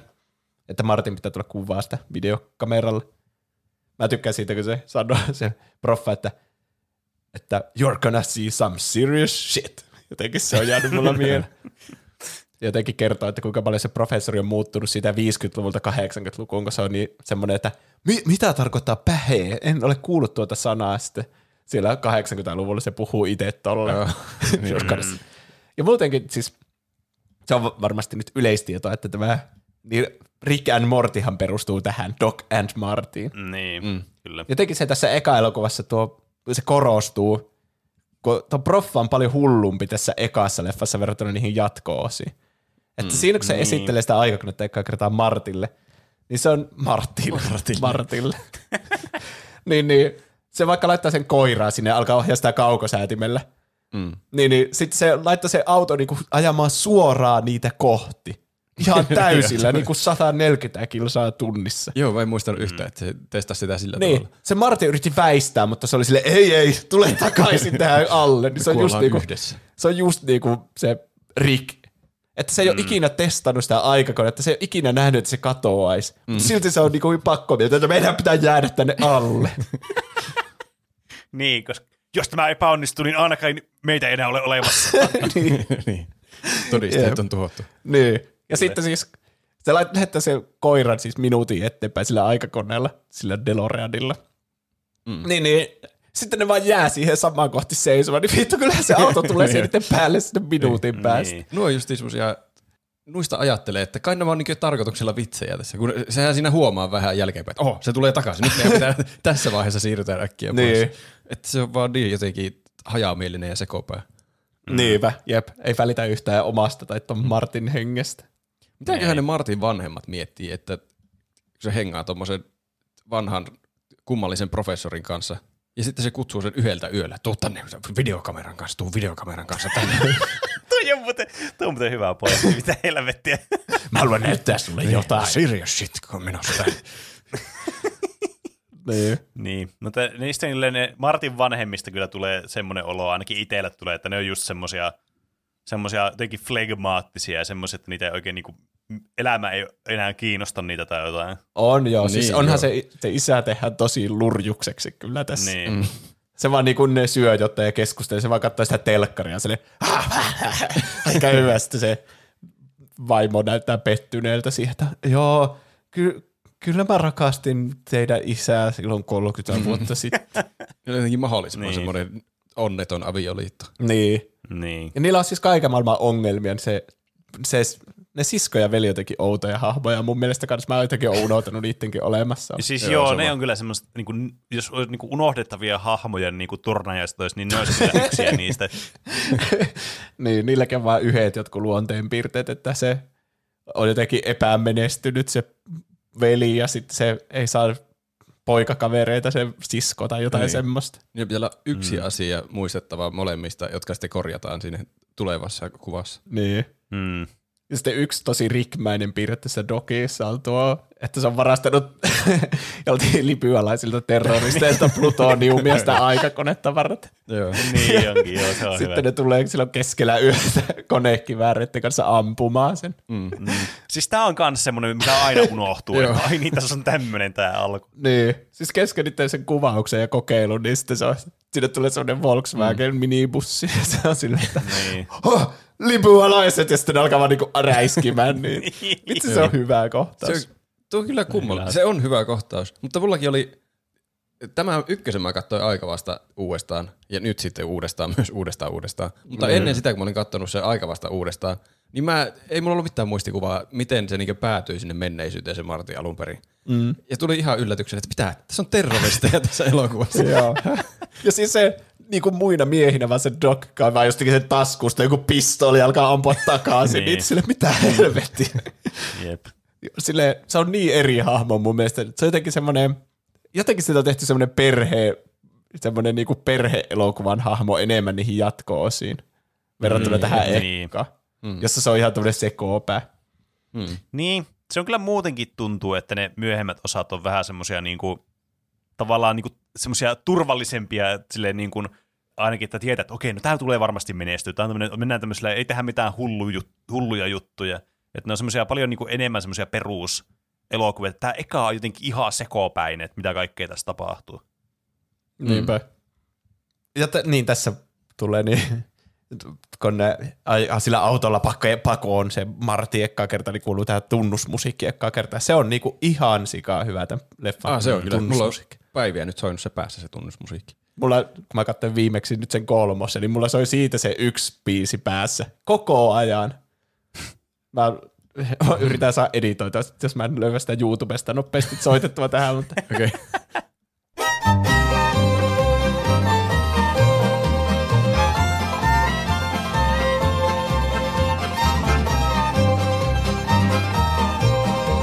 Mutta joo, tosi hyvät musiikit. Se tosiaan ammutaan sitten se Doc siinä. Niin, niin, sille kävi.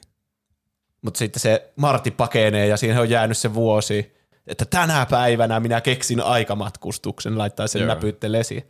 Ja sitten kun se pakenee sillä autolla, niin sitten se menee yli 140 kilsaa tunnissa ja se ilmestyy sitten sinne vuoteen 55. Kyllä. Mä tykkään siitä, kun se menee jonnekin latoon, jonnekin, ihmis, jonnekin pihalle, semmoinen perhe asuu siellä ja myy jotain mäntyjä mm. siellä. Mm.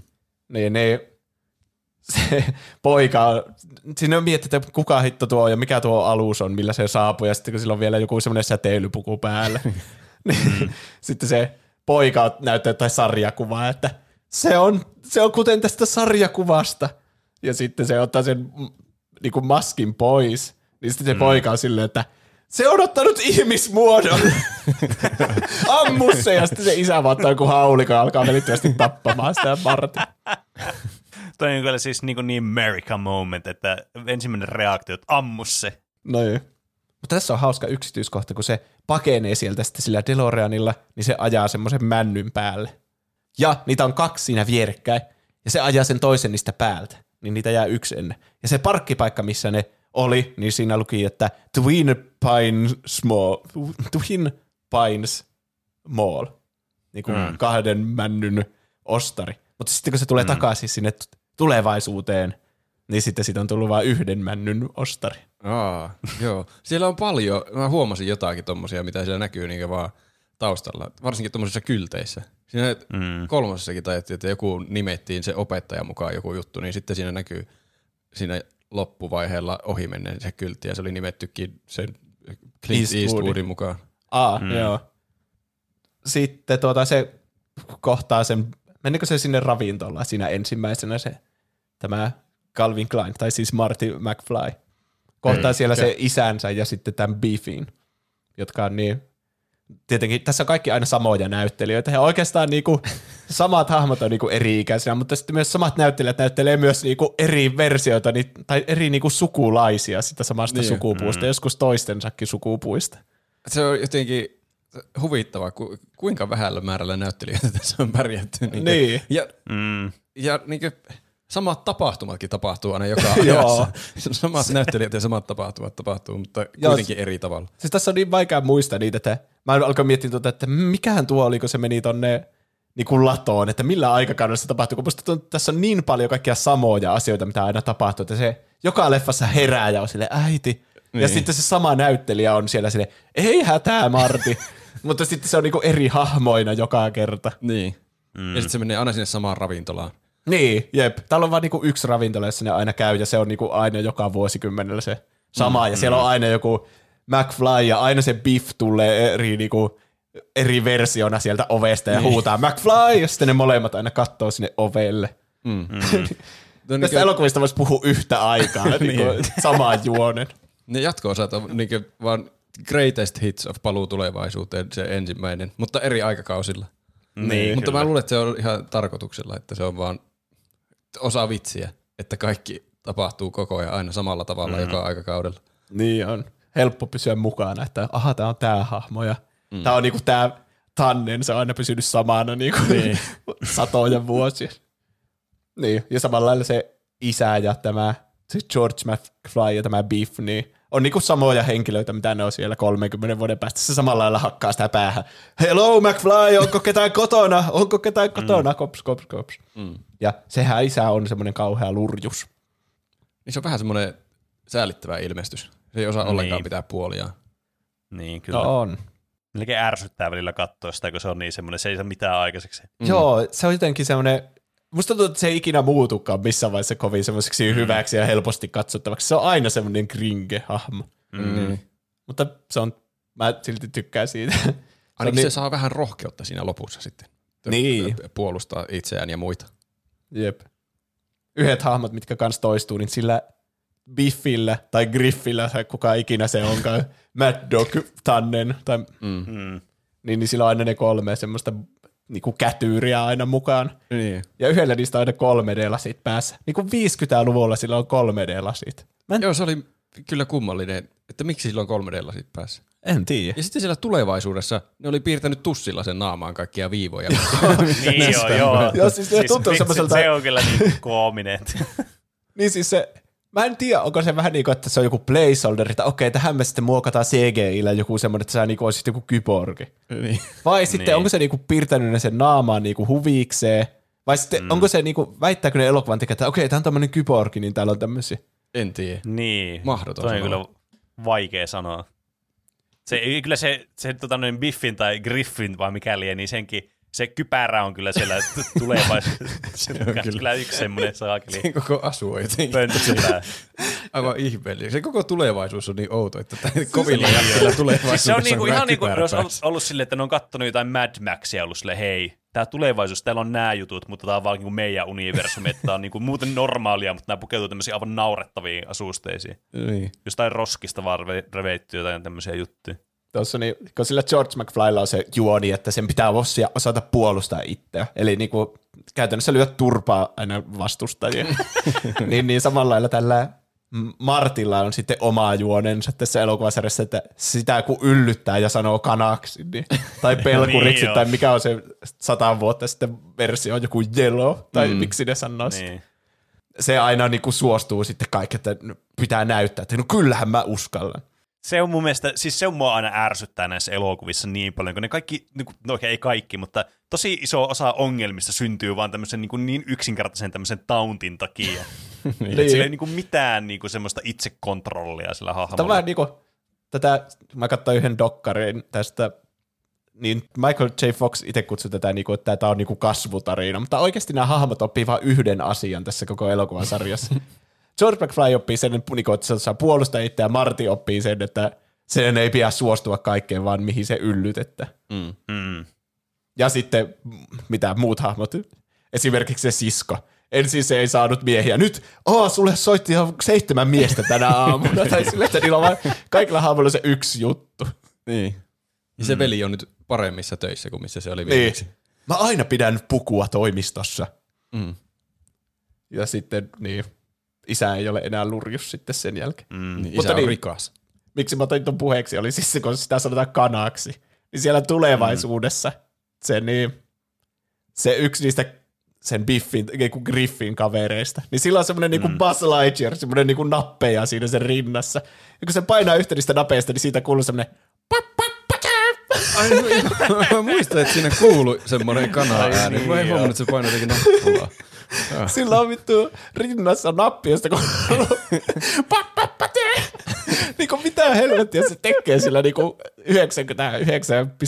prosenttia ajasta sillä napilla. Se on vaan Siis, tuommoinen luonnon valinta, että nuo McFlighten kiusaajat, niille kehittyy tuommoisia ominaisuuksia justiin pelkästään niin. McFlighten kiusaamista varten. Niin. Sitten se lähtee seuraamaan sitä isää, kun se pakenee siltä paikalta sillä pyörällä. Ja sitten tämä on nyt, haa, tää on nyt se hetki, kun ne tapaa sen, äit, se äiti ja isä ekkaa kertaa, kun se George McFly kiipää puuhun. Ja kiikareilla katsoo sitä se äitiä, tai siis sitä Lorrainea, Joo, tätäkään mä en muistanut, että kun se riisuutuu siellä omassa makuuhuoneessansa. niin. Mm. Sitten joku auto tööttää ja se säikähtää ja tippuu sieltä puusta ja sitten se jää melkein sen, niin, sen Lorrainin isän auton alle sitten. Mm. Mutta tässä niin kuin versiossa nyt kun tämä Marti on matkustanut ajassa, niin asiat muuttuu, koska se pelastaa sen siitä alta. Sen mm. Georgin ja sitten se Marti ottaa vähän niin kuin paikkaansa siinä tyyppinä, joka jäi sinne auton alle. Niin joo. Ja sitten tässä selitetään tälle Lorrainille iskee semmoinen hoiva vietti tästä tyypistä. Kuka ja tahansa jää tänne auton alle, joka on kiikaroinut sitä puusta, niin mm. sitten tämä niinku Se on niinku ohjelmoitu, että sen täytyy vaan, niinku, tämä on nyt se Niin. valittu sitten. niin. Tämä on niin outo tämä koko elokuvan niinku premis, että se äiti ihastuu sitten siihen ja sitten se Marti tulee tämmöinen paradoksi, että se lakkaa olemasta sen takia, jos se isä ja äiti ei päädy yhteen. Mm. Niin sitten tästä elokuvasta tulee semmoinen niin kuin, että aikamatkustuselokuva, jossa sun pitää saada sun porukat yhteen samaan aikaan, kun sun äiti on ihastunut suhuun. Joo. Niin, kyllä. Siis Siis toi, kyllä, tuo konsepti on kyllä hyvin erikoinen ja just sen, että niinku, miksi tämä tuntuu niin oudolta jotenkin tämä elokuva, varsinkin niinku verrattuna niihin jatko-osiin, kun on vähän semmoisia yksinkertaisempia sitten, tai semmoista niinku, tuntuu semmoista ns. normaalimmalta ne tarinat. Niin tämä on kyllä se, miksi tämä ykkönen kanssa niinku nousee kyllä näiden muiden yläpuolelle. Just tällaisen mm. outoudella ja näillä niinku juonellisilla niinku muutoksilla, mitä sä et niinku yhtään odota, että se tapahtuu. Tämä on niinku nyt se pääjuttu tässä. Niin. niin. Niin. Ja tämä on semmoinen niinku high school draama-elokuva. Ainahan niissä on kaikkien Niin. maailman ihastumisia ja mikäli on joku ten things I hate about you, pitää saada jotkut ihastumaan toisiinsa ja silleen. Mm, niin tässä on just niinku semmoiset elementit, mutta sitten tämmöisellä aikamatkustustvistillä. Tommonen tosi häiritsevä twisti, että ne on Niin. sun vanhemmat ja se isä on tommonen tosi limainen kiikaroija ja Niin. äiti on jossain ihme Niin, freudilaisessa kirotussa fantasiassa ja ihastuu sinuun. kun sä et haluaisi, eh, niin, mutta tässä ei haluaisi kuitenkaan, että se äiti päätyisi myöskään sen Georgein kanssa yhteen, kun sehän on aika semmoinen limainen ja ällöttävä se George, että niin. ei se, se katsoo sitä kiikareilla ikkunasta. niin, ei se voi olla laillista. Joo, mutta no. 80-luvulla sehän oli vaan, että Tai no viime- tämähän nyt on tämmöinen normijuttu, että kyllähän tämä niinku, tää, on poikia. Tämä vaan tarkoittaa, että mä tykkään susta ja toinen sille, hoi, kiikaroi minua. niin. Te kuulutte yhteen selvästi. Minulla oli semmoinen tunne teistä, niin kuin se Martti sanoi siinä lopussa. Mm. Mutta niin, se, ne ottaa sitten sen, sen jälkeen, kun se menee tajuttomaksi se Martti, kun se jää autolle, niin se Lorraine ottaa sen niiden sinne kotiin. Se nukkuu yhdeksän tuntia ja sitten tulee varmaan tämä elokuva yksi hauskimmista kohtauksista, kun ne syö sitten jotain illallista, se Martti on siellä. Koska siinä se Martti niinku, se menettää niinku vähäisetkin järjen hippeensä, kun miten se puhuu niille ihmisille. Mm. niinku se paljastaa jokaisessa lauseessa olevansa aikamatkustaja. Jep. ne niinku tuo telkkarin sinne, sinne keittiöön, ja se on niinku semmoinen ihan paska mustavalkoinen telkkari tietenkin, jota pitää virittää 12 minuuttia, että siitä näkee mitään kuvaa. Mm. Niin sitten ne kysyy sille Martilta, että hei, onko teillä telkkaria kotona? Ja se on silleen, että joo, meillä on kaksi itse asiassa kaksi telkkaria. Toinen on olkkarissa ja toinen, sitten ne on silleen, mitä? Eh? te olette varmaan miljonäärejä, teillä on kaksi telkkaria. Ja sitten ne on sille, ei, se varmasti vitsailee. Mutta sitten kun se ohjelma alkaa, niin se on sille, hei, tää on klassikko, mä oon nähnyt tämän lapsena. Sille, mitä helvettiä, se on suora lähetys, se tulee ekkaa kertaa. Martilla ei ole siis minkäänlaista itsehillintää. Se, Niin. se on helppo Niin. psyykata tekemään asioita ja se ei sillä myöskään mitään filtteriä suussa, että Ei. ei pitää salassa yhtään mitään. Ja sitten niin, mitä mä olin sanomassa, mä nyt menin sekaisin. Niin, sitten kun, sitten kun ne alkaa juttelemaan, että kuka se on se Martti, sitä nyt aletaan sanoa Calvin Kleiniksi, koska sen boksereissa lukee Calvin Klein. Vaikka mm. mä en oikein ikinä ymmärtänyt sitä, että kun Calvin Klein jossakin boksereissa, niin sehän lukee silleen niinku hienosti niinku tehtynä niihin boksereihin. Se, niinku semmoinen, Niin. se kuviointi on niinku ihan selvästi jossakin tehtaalla tehty siihen. Ku, kuka kirjoittaa omiin boksereihin, että Niin. Jep, tai että tilaa ne siis. Tai Roope. ti- 50-luvulla joku silleen, että hmm, haluaisi ostaa bokserit. Ja voisiko niihin myös tehdä, miksi sitä sanotaan, jotain broderausta tai jotain. niin, kyllä. Että saisiko niihin Saisiko mun ni- omat koko nimen, Calvin Klein. Jos on rahaa kahteen telkkariin, niin helposti voi laittaa Mm, no se bokserin on nimen. tietysti. Niin, totta. Mutta sitten ne kysyy ne perhettä, hei, tunnetaanko me sun äitiä? Että kuka sä oot, että me ei varmaan, jos sä asut tässä lähellä, niin me tunnetaan sun äiti. Ja sitten se katsoo sitä ä- äitiänsä, sitä Lorrainia, joka istuu sinne vierestä. Joo, te saatatte tuntea sen. niin kuin silleen, mitä helvettiä. Miksi ne, tässä ei ole mitään järkeä. Eikö vain katsojat? Niin. Niin. Ja sitten siinä kohtaa, kun se myös se äiti hirveänä ahistelee sitä, että jotain tarttuu sitä reidestä koko ajan ja muuta, että Hmm. osoittaa kiintymystä hänen tuolle fyysisesti, mikä on vähän... Mm. Mikä on tietysti täysin normaalia 85 vuonna. Eikö siis ei 85, mutta 80 80-luvulla, kun tämä tehtiin tämä elokuva. Mm.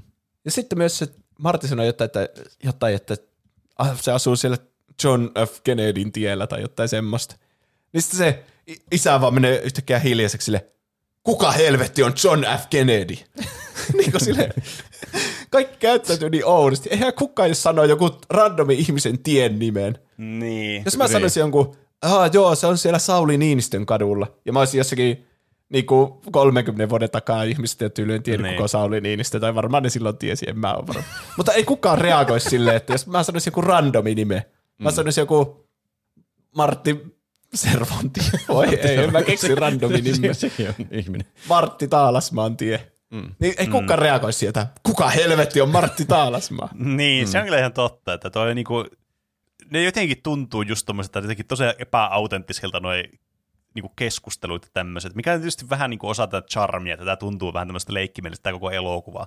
Mm. Mutta jotenkin, jotenkin siinä on vähän semmoinen, semmoinen, semmoinen rassaava olo, että, että niinku, tämä on muutenkin tämmöinen todella järjetön tämä juoni, ja sitten nämä vielä nämä ihmiset tuntuu semmoisilta ihan niinku super NPCiltä. Ne on aivan niin kuin, siis ne, ne on ohjelmoitu sanomaan vain tietyt reaktiot tietyissä tilanteissa, ja ne, niin kuin, ne ei tunnu yhtään oikeilta hahmoilta, tai oikeilta ihmisiltä ne hahmot. Tässä tosiaan nyt kun se on ottanut isänsä paikan siinä, niin se huomaa, että valokuva, mikä sillä on niistä sisaruksista, niin ne ihmiset alkaa hälvenemään yksi kerrallaan, koska tulevaisuus muuttuu. Mm. Mä en ole ihan varma, miten se niinku käytännössä toimii, että ne niinku hälvenee mm. Olemasta Niin. silloin, kun se on siellä. Mikä se on se, niin se ratkaiseva hetki, milloin asioita ei voi enää laittaa sille tolalle, että ne olisi siellä kuvassa? Niin, jep. Siinä on niinku mm. esimerkiksi siinä lopussa, kun se esittää sitä musiikkiesitystä, niin sitten jotenkin se alkaa hirveänä hälvenemään, mutta sitten kun se George yhtäkkiä pussaakin sitä Lorraineia, mihin mm. se Marty ei vaikuttanut millään tavalla, niin yhtäkkiä se väri palautuu kasvoihin ja se, se, niinku, mm. Niin. se on jo katoamassa, mutta sitten se tuleekin silleen, että se ei ole enää läpinäkyvä ja tälleen. niin- Niin. Siihenhän se tilanne oli menossa silloin, kun se alkoi hälvenemään ilman sen niin omaa interventiota. Niin. Niin, mm. Mm. Mutta sitten tähän halutaan selvästi tämmöinen niinku tikittävä kelloefekti, että kun tuossa on aikamatkustusta, niin siinä on periaatteessa niinku loputtomasti aikaa saada ai, niinku asiat tolalle. Niin, niin. Mutta halutaan sille, että Marti katoaa. Mitä mä en ole niinku ihan varma, mitä tapahtuu, jos se Marti katoaa kokonaan. Että peruuntuuko se silloin se aikamatkustus sitten vai? Niin joo. Ai niin, nyt me päästään tähän, että miten tässä toimii tämä aikamatkustus. Niin, niin kyllä. kun tässä elokuvasarjassa siis voi muuttaa menneisyyttä. Niin. Mm. että jos se Martin nyt tulee menneisyyteen ja muuttaa jotain, niin sitten, mutta sen pitää silti aina tulla sinne menneisyyteen. Mm. Niin. Sen täytyy olla olemassa, että menneisyys voi muuttua. Ja sitten tässä on vähän niin kuin just tuota, mitä on vaikka Looperissa, että ne asiat niin kuin tapahtuu liveenä siinä niiden eessä, vaikka että niillä on just valokuva, josta himmenee ne hahmot. Vaikka siis mm. mun mielestä periaatteessa koko valokuva pitäisi himmentyä, koska eihän se niinku, kukaan ottaisi kuvaa pelkästään siitä ladoseinästä, jonka eessä niin, ne on. se, se on tietysti totta. Että se niinku on konseptina outo jo muutenkin. Se ne vaan katoaa siitä kuvasta. Mutta ehkä tämä ei ole se pahin tuota, paradoksi mm. tässä elokuvassa. Niin, niin. tämä on kyllä siis, tämä on aikamatkuselokuvista kyllä se elokuva, missä pitää olla silleen, älä mieti, miten tämä toimii, tämä aikamatkustus. Joo. Niin. Tämä on vähän niin kuin semmoinen, a, tässä on niin rautalangasta väännetty monet noista aikamatkustuskonsepteista. Mm. Tämä tuntuu semmoiselta, että niin kuin ihmiset ei olisi ikinä ennen nähnyt aikamatkustuselokuva. Mm. Mm. Jopa niin kuin yksinkertaisempia asioita se Doc esittää niin kuin piirtotaululle, että Joo. tässä on alkuperäinen aikana, mutta sitten sä menit tänne taakse ajassa, niin sä loit tämmöisen haaran tähän aikajatkumoon. Mm. Mm. Ja moneen kertaan vielä kertaa monesti niitä Niin. sen selityksiä. Tuosta itsetietoisuudesta ja oudosti kameralle puhumisesta tulee mieleen se kohtaus, kun tuo 55-luvun tai vuoden Doc sanoo mm. kameralle ihan sekopäisesti, että we must send you back to the future, ja sitten se oikein osoittaa kameraan. se oli mun hyvä kohta. Jep. Eli nyt tämän Martin pitää saada se George tanssiaisi sinne Lorrainin kanssa, koska siellä ne ensisuudelmansa tekivät keskenään, mm-hmm. pussasivat siellä. Joo. Että tilanteen voi vielä korjata, vaikka se ei jäänyt sinne autoalle, mutta jos ne menee sinne tanssiaisiin yhdessä. Mm. Tämä George ei nyt kuitenkaan niin ole ihan niin messissä tässä jutussa. Joo, se, koska se mm. nyt on ihastunut sen Lorraine selvästi siihen Calvin Kleiniin, eli mm. tähän Martiin. Mm. Ja sitten sen pitää vähän niin kuin manipuloida sitä Georgia pukeutumalla siihen säteilypukuun ja sitten soittamalla jotain, niin kuin tule, jotain Van Halenin musiikkia sen korviin ja esittämällä Darth Vaderia. Ai niin se huijas sen jotenkin ihastumaan siihen Lorrainin tarpeeksi, että se uskaltaa mennä puhumaan sille. Niin.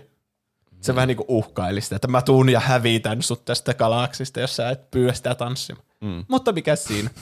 Ei ne sitten päädykään tanssimaan yhdessä, pitää keksiä toinen suunnitelma. Niin, totta. Mä tykkään myös siitä Doc In, siitä pienoismallista kaupungista, kun ne keksii sen suunnitelma, että se kertoo se Martti, että no niin, me tarvitaan vain niinku 1,21 gigawattia voiman, että me saadaan aikamatkustettua tulevaisuuteen. Että me käytettiin plutoniumia siellä niinku 85 vuodessa, nyt pitää vaan keksiä joku toinen. Ja se Doc on ihan se, 1.21 gigawatts! että ehkä tulevaisuudessa myö plutoniumia ruokakaupoissa, mutta täällä semmoisen voi vain saada salaman iskusta. Mm. Ja sitten sattumalta, oliko se siinä Martilla on se Kuinka olla? flyeri taskussa, että salama niin. iskee juuri tässä viikon sisään tuohon kellotorniin. Mm. Kyllä. Niin, niin sitten oh. se Doc rakentaa semmoisen niin tuota pienoismallin siitä kaupungista, että se kuvastaa sitä niiden suunnitelmaa, että salama iskee tähän ja sitten tämä auto menee tästä tien, tietä pitkin ja sitten tuossa on se kaapeli, josta se salaman sähkö menee. Ja se on rakentanut sen aivan liian yksityiskohtaisesti sen koko pienoismallin. Että siinä on ihan niinku kaikkea, siinä on puolet siitä kaupungista, jotka ei liity siihen suunnitelmaan mitenkään, mutta se on tehnyt niihin niinku kaikkea puita ja yksityiskohtia ja ikkunoita ja kaikki on käyttänyt varmaan monta työpäivää siihen, että se on tehnyt sen mm. pienoismallin. Ja jo, olisi... Jonka voisi vaan oikeastaan selittämällä selittää, että aja autolla tuosta sitten, kun mä sanoin. Niin. Niin, kyllä. ja tuo, siinäkin se Lorraine sitten koputtaa sinne oveen ja tulee pyytää sitä Martia tanssimaan. Ja jostain syystä se Marti suostuu, vaikka se on aivan täysin niin kuin vastoin, mitä ne on suunnitellut. Miksi se vaan sanoo sille, että no enkä tuu? Niin. Mä tiedän sulle paljon paremman parin. Itse asiassa eräs George McFly. Niin. Mm. Mutta sitten se suostui jostain kummaa syystä, ja ne keksii suunnitelman, sitten suunnitelma B, joka on maailman oudoin ja ällöttäviä. Kenellekään ei tulisi tuo tässä tilanteessa mieleen. että se alkaa autossa kopeloimaan sitä se omaa äitiä. Joo, se on kyllä. Se yrittää tässä... seksuaalisesti käyttää sitä hyväkseen, ja sitten se George tulee antaa turpaa sille. Niin. Siis maailman vaikein suunnitelma, ja to, myös epämiellyttävin. Niin. Tämä toi on kyllä siis niin kuin miettinyt, että mitä helvettiä ne on miettinyt, kun on tehnyt tämä elokuva. Ei, joo, tämä on muuten hyvä. Tehdään tämmöinen, että se nyt yrittää niin kuin seksuaalisesti käyttää hyväksi tätä naista, niin se toinen tulee pelastaa, sitten se ihastuu siihen, ja sitten on sillä, tuotantoyhtiö sulle, joo, tää on ihan perkeleen hyvä idea, tehdään just näin. Mitä helvettiä. Ja sitten siinä on niin iso riskin paikka siinä suunnitelmassa, koska se Lorraine tykkää siitä Martista. Niin sehän mm. on ihan messissä no siinä niin. kopelointisuunnitelmassa. Mm. Se, oikeastaan se äiti alkaa kopeloimaan enemmän sitä Martia. Niin. Mutta sitten kun ne pussaa, niin sitten se on sille ihan niin kuin pussaisin veljeäni. Hmm. Ja se, on, se onneksi kaatuu se on, siihen. Se on hyvä, että se kaatuu siihen. niin, jep, se ei mennyt sen Kauulla saa sormien välistä katsoa, että mihin tämä on menossa tämä kohtaus. Hmm. Mutta sitten niin se Marti rahtaan pois sieltä niiden se jengin toimesta. Ja sitten se alkaa kopeloimaan sitten se, se Biff. Pitää miettiä, mikä versio tässä on. Kai se on se, eikö se ole se? Eikö se ole Biff? Alkaa kopeloimaan sitä Lorraineia ja sitten tulee se George paikalle ja sitten on, sanoo sen opetellun vuorosana, get your hands off her. Ja sitten se onkin se Biff. Ja sitten sitä väännetään kädestä ja sitten se vaikuttaa hetken aika raukalta, mutta sitten kerää itsevarmuutensa ja lyö sitä turpaan, sitä biffiä. Hmm. Kyllä, väkivalta on ratkaisu kyllä, tähän niin, kyllä. ongelmaan. Ja musta tuo, tuntuu... koko, tuo koko auton läheisyydessä tapahtuva sekvenssi, tämä kohtaus on jotenkin tosi häiritsevä. Niin tämä elokuva on muuten ollut niin hauska ja hyvän tuulinen ja huvittava. Mm. Ja sitten siinä on yhtäkkiä jotakin, se pitää ahdistella omaa äitiä seksuaalisesti ja sitten tulee niin. joku, yhtäkkiä joku toinen kaveri, joka yrittää raiskata sen. Joo. Pitää, mm. Tämä otti käännöksen johonkin, mihin mä en kyllä ostanut lippua.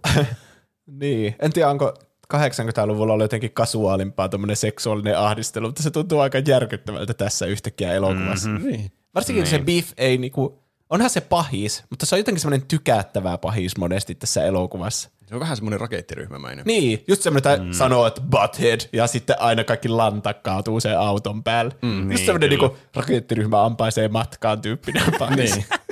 Mutta sitten se on myös toinen seksuaalinen ahdisteli. Niin, kyllä tekee se sitä samaa sitten se sen iso iso isä siellä menneisyydessä, että se tanssii sen yhden naisen kanssa sille, minä otan sinusta ilo, ilon irti kyllä 80 dollaria niistä.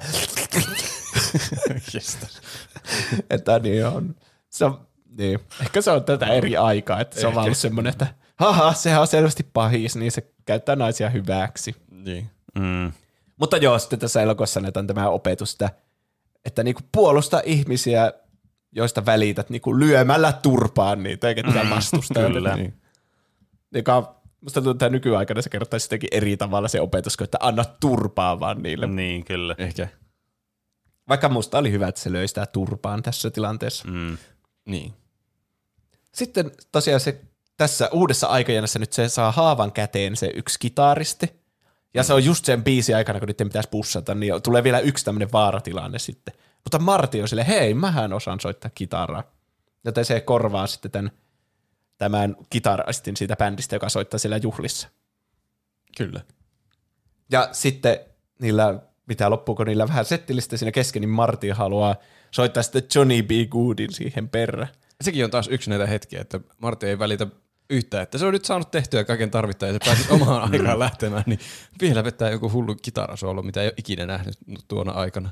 Ja sitten tässä tulee niinku yksi tämmöinen elokuva isoista paradokseista, jota mä kutsun Chuck Berry-paradoksiksi. Chuck Berry-paradoksi. Eli se soittaa Johnny B. Goodin, ja sitten sen, se on niinku biisi jostakin, joka tuli varmaan 50-luvun lopussa. Niin, niin, ja sitten samaan aikaan siellä sivussa on semmoinen tyyppi joku Marvin, mm. että se on sen bändin jäsen, ja se soittaa tälle Chuck Berrylle ja on silleen, että hei, sä oot sitä uutta soundia, oisko vaikka tämä? Mm. Ja sitten se kuuntelee sitä, ja se sanoo sen nimeksi olevan Chuck, eli sen nimi on Chuck Berry sitten. Joka on tehnyt tämän biisin, tämän Johnny B. Good. Joo. Tässä tulee nyt tämmöinen paradoksi, että onko, väittääkö tämä elokuva nyt, että tämä Chuck Berry on siis keksinyt tämän biisin tältä Martilta, kun se soitti sen täällä juhlissa. Joo, mullakin tuli tämä sama. Tässä oli joku toinenkin kohta aiemmin, missä niinkö joku sai, se oli se pormestari, se sai idean siltä Martilta kanssa, kun se sanoi, että hei, sinusta tulee pormestari. Niin, niin se oli, totta. että ah, pormestari, siinäpä hyvä idea. Että vaikuttaako tämä nyt siihen alkuperäisen aikanaan tapahtumiin, tämä Martti tällä, No niin, vai ei? tässä on nyt kahdenlaista mm. aikamatkustusta. Aikamatkustus voi olla semmoista, että ne asiat, mitä sä teet siellä menneisyydessä, niin on niinku niitä tapahtumia, mitä tapahtuu sun menneisyydessä vähän niin kuin, niin, vähän niin kuin Että sitä ei voi muuttaa, siitä vaan tulee semmoinen luuppi. Niin, vähän mm. niin kuin jossakin Harry Potter ja Azkabanin vangissa esimerkiksi. kyllä. Että sä vaan vähän niin kuin, jos sä menet menneisyyteen, niin sä teet ne asiat, mitkä oli tapahtunut siellä jo valmiiksi. Mm. Niin. Mm. Niin tässä on niinku semmoista selvästi, että kun se Chuck Berry nyt saa idean tälle Johnny B. Goodille, tai tietenkin tässä tulee nyt paradoksi, että kuka se sitten keksi sen niinku biisin alun perin. Niin. Mm. Mutta siis, että esimerkiksi että se antaa sille pormestarille idean, että siitä tulee pormestari, siitä tulee sitten pormestari. Niin siitä mm, tulee vähän niin kuin sellainen luuppi. Mutta sitten tässä on myös semmoista aikamatkustusta, että sä menet taaksepäin, ja esimerkiksi se George nyt saa itsevarmuutta, kun se löi turpaa sitä biffiä, niin sitten niiden paikat vähän niin kuin vaihtoo, että se niin kuin George on nyt siellä tulevaisuudessa se boss. Niin. Ja sitten Biff on nyt se sen kätyyri semmoinen. Siis selvästi tässä voi muuttaa asioita, koska sehän muuttaa paljon asioita, kun se käy siellä menneisyydessä. Niin, ja kyllä. sitten kun se palaa tulevaisuuteen, niin asiat on eri tavalla, mitä ne oli. Mutta kuitenkin sitten nuo muutama kohta viittaisi siihen, että asiat on miten on, ja se Marti on aina ollut siellä menneisyydessä tekemässä nuo asiat. Niin. Ja sitten tässä myös, juuri tämän jutun jälkeen, niin kun se Martti sanoo, että no niin, nyt mun pitää mennä, nähdäänkö me kyllä sinua enää koskaan? Ei, ei nähdä, tai nähdään tulevaisuudessa. Tai jotain semmoista se mm. sanoo niille. Niin sitten se Lorraine on sille, ne on siinä Georgin kanssa nyt sille vieretysten pitää toisistaan kiinni, niin sitten se Lorraine on sille, että Marti, siinäpä vasta hyvä nimi. Niin. Ihan niin kuin mm. se vai saisi siitä idean antaa lapselle nimeksi Marti. Mm. Ja mä mietin myös, että jossakin vaiheessa ne kasvaa vanhoiksi ne vanhemmat ja saa lapsia, ja yhdestä, että hei se oli hyvä nimi se Marti, muistaakseni Martin. Ja sitten siitä lapsesta hiljalleen kasvaa täyd, täysin se Martin näköinen lapsi. Niin. Että hei, näyttääkö tuo tyyppi sun mielestä siltä, siltä random ukolta, siltä Calvin Kleinilta, joka kävi meidän koulussa päivän tekemässä jotakin, ties mitä.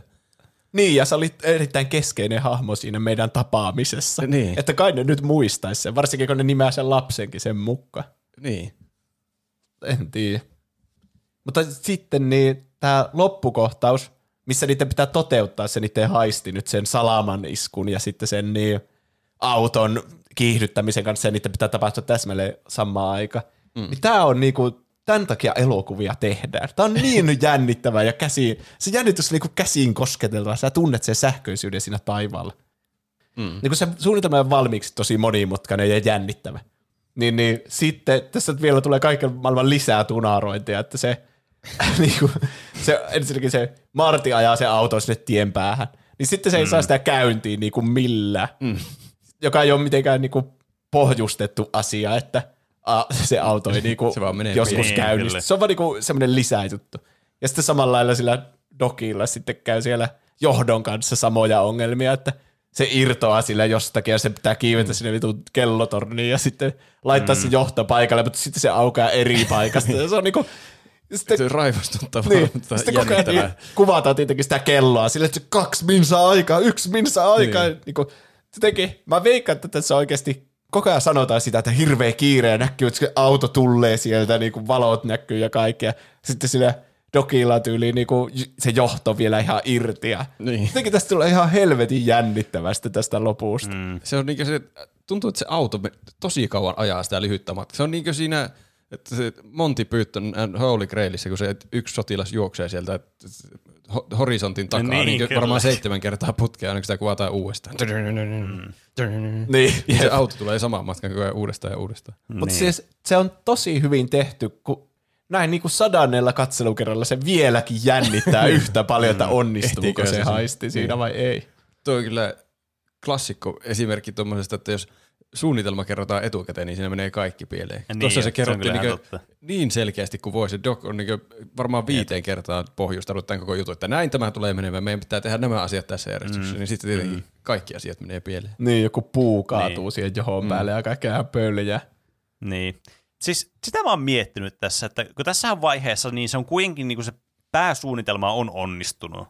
Että, tai no okei, no pääsu, vähän riippuu mikä nyt lasketaan pääsuunnitelma, mutta, mutta siis se, että sen vanhemmat päätyy yhteen, niin sehän on vähän niin kuin toteutunut jo tässä vaiheessa. Jep. Mm.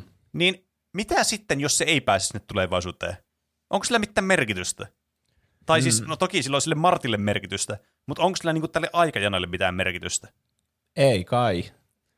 Niin, on se vähän ikävä tietysti, että se Marti vaan sitten katoaa joku päivä siellä tulevaisuudessa ja se perhe on, että ja Marti on nyt kadonnut ikuisiksi ajoiksi. Niin. niin, se on tietysti totta. Mutta niin kuin, tavallaan tämä ei niin kuin enää vaikuta silleen niin kuin, mi, tavallaan aikamatkustustyyliin sille mihinkään, että se nyt on vaan elää sitä aikaa siellä, missä se on. Niin. Sitten siellä on jossain vaiheessa kaksi Martia, kunhan se syntyy se vauva Marti, niin. jos se niin. nyt jäisi sinne. Mutta varmaan, jos se ei pääsisi sinne, niin varmaan ne alkaisi vaan etsimään jostain sitä plutoniumia, että kun ei niillä sillä ole kiire. Ainut vaan, että se vanhenee Niin. se Marti. Eihän se nyt Niin. haittaa sitä proffaa mitenkään, että sillä on seuraa siellä. Niin, Niin. niin. jep. Proffalle vaan semmoinen win situation, että sillä on joku kaveri siellä. Niin, koska se Marti ei ole vielä syntynyt sen ainut kaverin. Niin. mm. Eli ne palaa sinne, tuleva- se palaa tulevaisuuteen. Se Doc on jäänyt henkiin, koska se kuitenkin teippasi yhteen lapun, minkä se oli repinyt siellä menneisyydessä, mm. jossa kerrotaan, että sitä ne libyalaiset terroristit ampuu sitä. Ah, ja sen on pitää pitää luotiliiviä sinä päivänä. Sekin on ärsyttävää siellä menneisyydessä, kun se ei millään saa sitä viestiä perille se dokille, että sut ammutaan siellä, Niin. että voiko sä jotenkin suojautua. Se yrittää huutaa sitä mm. sille, mutta aina iskee salama just silloin, Niin. että niin jossakin mun pitää kertoa sulle jotain. unessa yrittää juosta karkuun mitä tahansa, Oi, niin kaatuilee se on koko ajan. Mutta siis, joo, sitten se Martihan keksii B-suunnitelman, että se laittaa sen ai, niinku kymmenen minsaa aikaisemmin sen aikakonne, että se ehtii var- varoittaa sitä. Mm. Mutta mua ärsyttää, kun niillä on aikakone, mutta aina niillä on kiire. Miksei se laita siihen Niin. vaikka yksi pää... Mitä? niin. Se haluaa Siis pelastaa... niin, vähän samaa mieltä, että se on, että se on kyllä niinku erikoista. Ka, siis niillä on aina kiire. Ja tossa se laittaa kymmenen minsaa. Niinku, mä varaisin niinku kymmenen minsaa siihen, että mä menen jonnekin kaverille niin ylimääräistä aikaa. Sun Niin. pitää pelastaa sun kaveri henki. kymmenen minsaa. Olisit laittanut yhden päivän no ees. Niin. niin. Että sä saat sen viestin perille, että laita luotiliivi. Mm. Jep. Että se on puhdasta tuoria, että on sitten teipannut sen paperi yhteen ja sitten niin pelastui sitten, kun se laittoi sen luotiliiviin ja tälle. Mm. Jännä sille, että kaikki tapahtumat tapahtuu muuten samalla lailla, koska tästä perheestä on tullut rikas ja menestynyt sillä aikaa. Mm. Joo, sitä mäkin olen miettinyt, että Mutta se Marti on pysynyt vähän niin kuin samana hahmona kai. Vai mm. onko olemassa toinen Marti, joka on kasvanut sen rikkaan ja menestyneen perheen kanssa? Mutta nyt se vaan vähän niin kuin lakkaa olemasta. Niin. Sen Niin. muistot kaikki hälvenee. Se vähän niin kuin kuolee nyt. sitä mä oon miettinyt, että tuo on jännä, kun se muuttaa sen aikajanan selvästi. Ne koko ajan hokee, että ei saa muuttaa mitään, koska se on, t- tulee paradokseja ja sun muuta.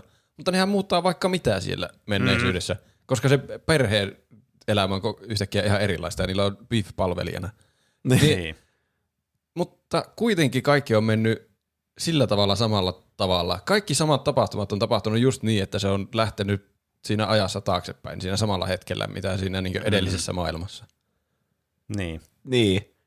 No on vaan sanonut tommosen, niin, tommosen windfallin vaan se perhe, että no niin, nyt ne on rikkaita ja kaikki on todella hyvin tällä perheellä. Että tuo on todella käytännöllinen ratkaisu, että oo, menipäs kivasti, kaikki muu on normaalia, mutta meillä menee paljon paremmin nyt. Niin. Tä, siis tässä elokuvassa oli alun perin semmoinen loppuratkaisu, että kun se palaa takaisin, niin koko maailma on paljon futuristisempi.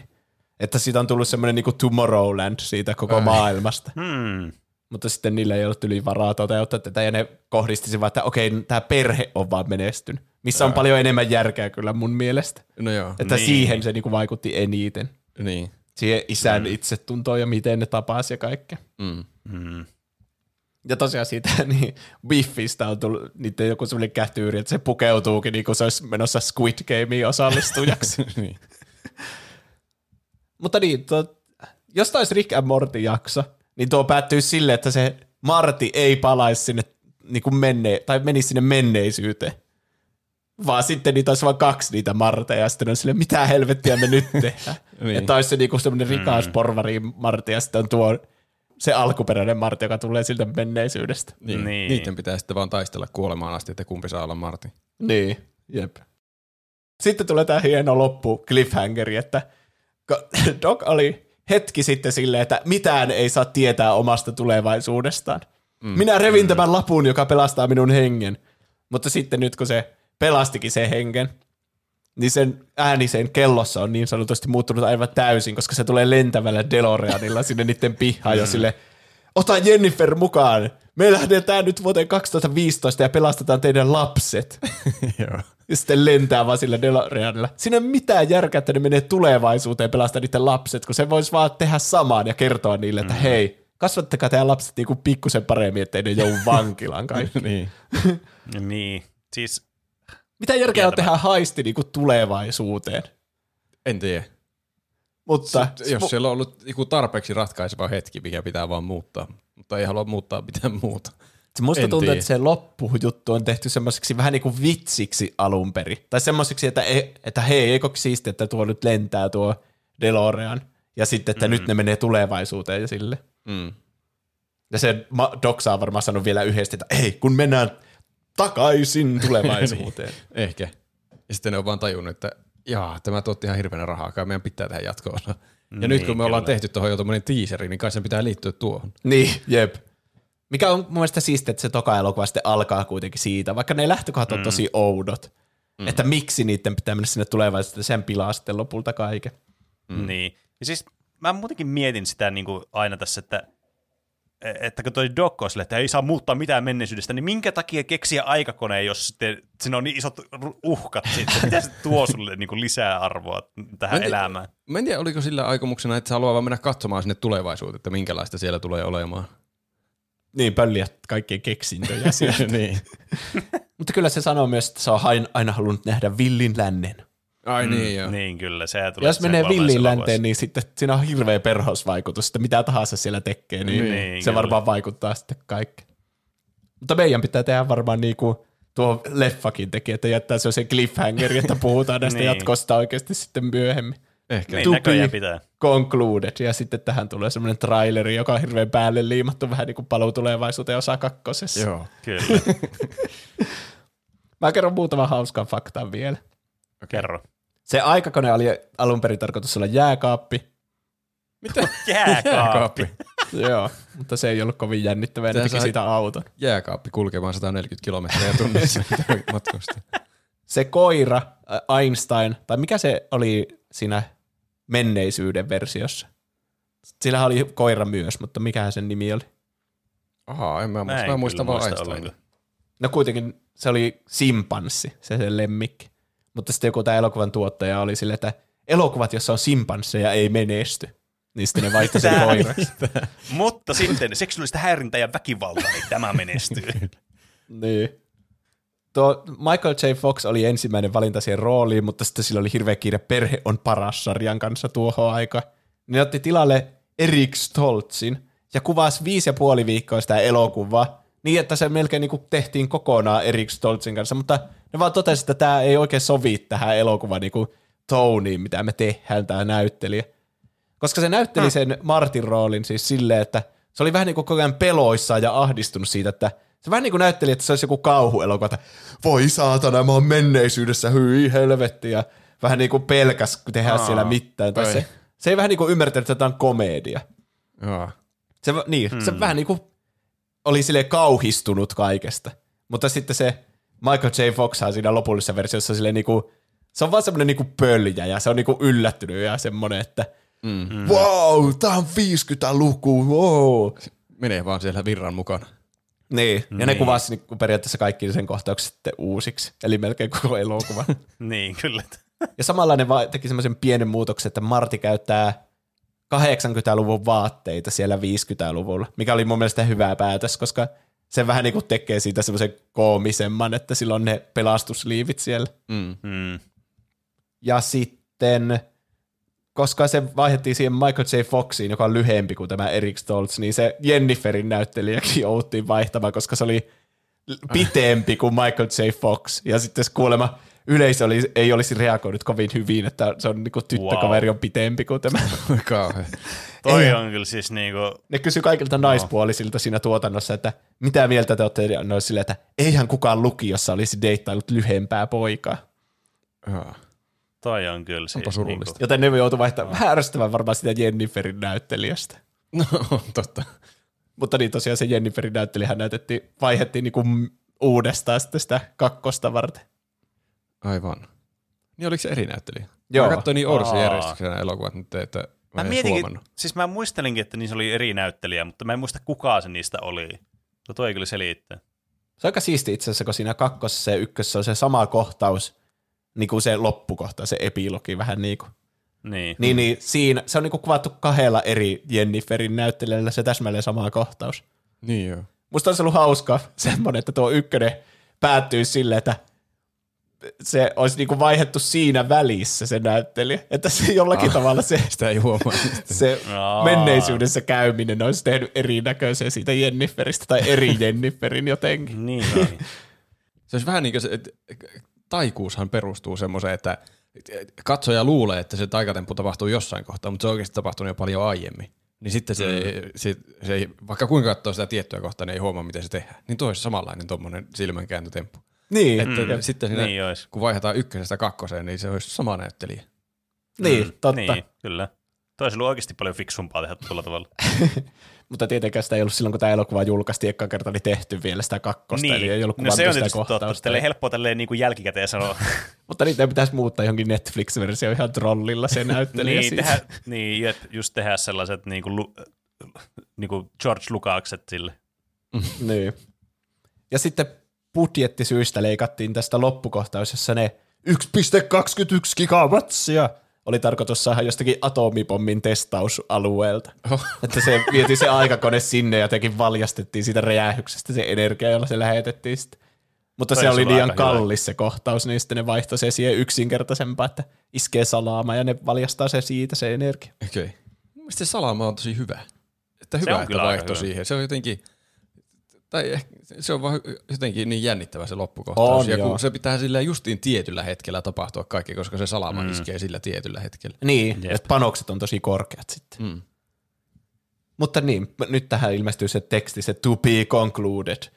Ja sitten pitää puhua niistä kahdesta leffasta vaikka ensi viikolla, jos mulla on aihe silloin. Mä kuitenkin kirjoitin muistipaneen mun lempikohtaukset on niissä. Aika, se on ainut, mitä me ei saada lisää. Mm. Kyllä. Kaikki muut resurssit on uusiutuvia. Vai onko? Nyt tuli taas semmoinen hot take, että Discord on täynnä viestejä, mutta saa nähdä. Ei kaikki resurssit olekaan uusiutuvia, niin kuin vaikka fossiiliset polttoaineet. Niin. Mutta sen takia pitää vaihtaa siihen, missä laitetaan niitä banaaninkuoria sinne Mr. Fusioniin ja Niin, sitten se, on, lennetään se olisi kyllä kätevä. Ei tarvi niitä polttoaineita sitten. Silloin kun meillä oli se aihe, että eh, parhaat skifilaitteet, mitenkään se oli muotoiltu, mutta että mikä olisi niin paras oikeassa normaalielämässä skifilaitteista, niin mä tarkoituksella jätin sen Mr. Fusionin pois, koska se olisi ihan ylivoimainen. Että siitä Ah. olisi vaan rajattomasti energiaa laittamalla Niin, sinne jotakin roskia, että se ratkaisisi Niin. kaikki ongelmat maailmassa. Se kaataa niinku jonkun spraitin sinne ja heittää sen tölkin perässä. Niin. Se voi käyttää mitä tahansa polttoaineen. Niin, kyllä. Mutta joo, mitäpä muuta tuota, tuota Roope on tehnyt tällä viikolla. Öö, mä oon tehnyt paljon asioita. Mulla on merkittävää ker- kerrottavaa monta asiaa. No niin. Mä oon pelannut No niin. paljon, öö, no ehkä en paljon, mä oon pelannut jonkun verran. Mä oon jatkanut hyvällä tahdilla Breath of the Wildia. Ja se Hyvä. jatkuu hyvää tahtia. Ja mä kävin myös elokuvissa katsomassa The Fablemans. Se oli semmoinen aika random elokuva, tai mentiin aika randomilla katsomaan, että haluaa käydä katsomassa jonkun elokuvan ja sitten katsoa mitä on menossa. Ja käytiin katsomassa tommonen. Se oli niinkö Steven Spielbergin semmoinen joku love letter sen omalle perheelle ja elokuvien tekemiselle. Se oli kyllä ihan hauska Mm. elokuva. Siinä tuli, se oli hyvin metaamainen, kun alkaa miettimään sitä, että kun siinä oli semmoisia kohtauksia, että nuori Steven Spielberg tekee, tai no se oli siinä joku Sammy, kun koko ajan ei se ollut Steven nimellä siinä, mm. mutta että se tekee niin elokuvia kavereiden kanssa. Sitten siinä tulee mieleen, että kun tehdään elokuvaa elokuvan tekemisestä, niin sitten sillä niin keskitytään sinne elokuvassa, että Aa, näin tämä kamera nyt liikkuu tässä kuvauksessa, mutta siinä oikeasti se kamera liikkuu sillä kuvauksessa, sen kameran ympärille, joka liikkuu sillä kuvauksessa, ja Aha. se menee jotenkin hassua, jos alkaa Mm. niin pitkälle. Myös se jotenkin innoitti, että olisipa kiva tehdä elokuvaa. Ja tuli jo muistoja mieleen, kun lapsena tehtiin veljen ja kavereiden kanssa semmoisia pieniä elokuvia videokameroilla. Se oli mahtavaa. Oi. Meidän pitää tehdä joskus joku elokuva. Tuplahyppy-elokuva. tuplahyppy-elokuva. Tuplahyppy-elokuva. Mm. Jarkko-elokuva. niin.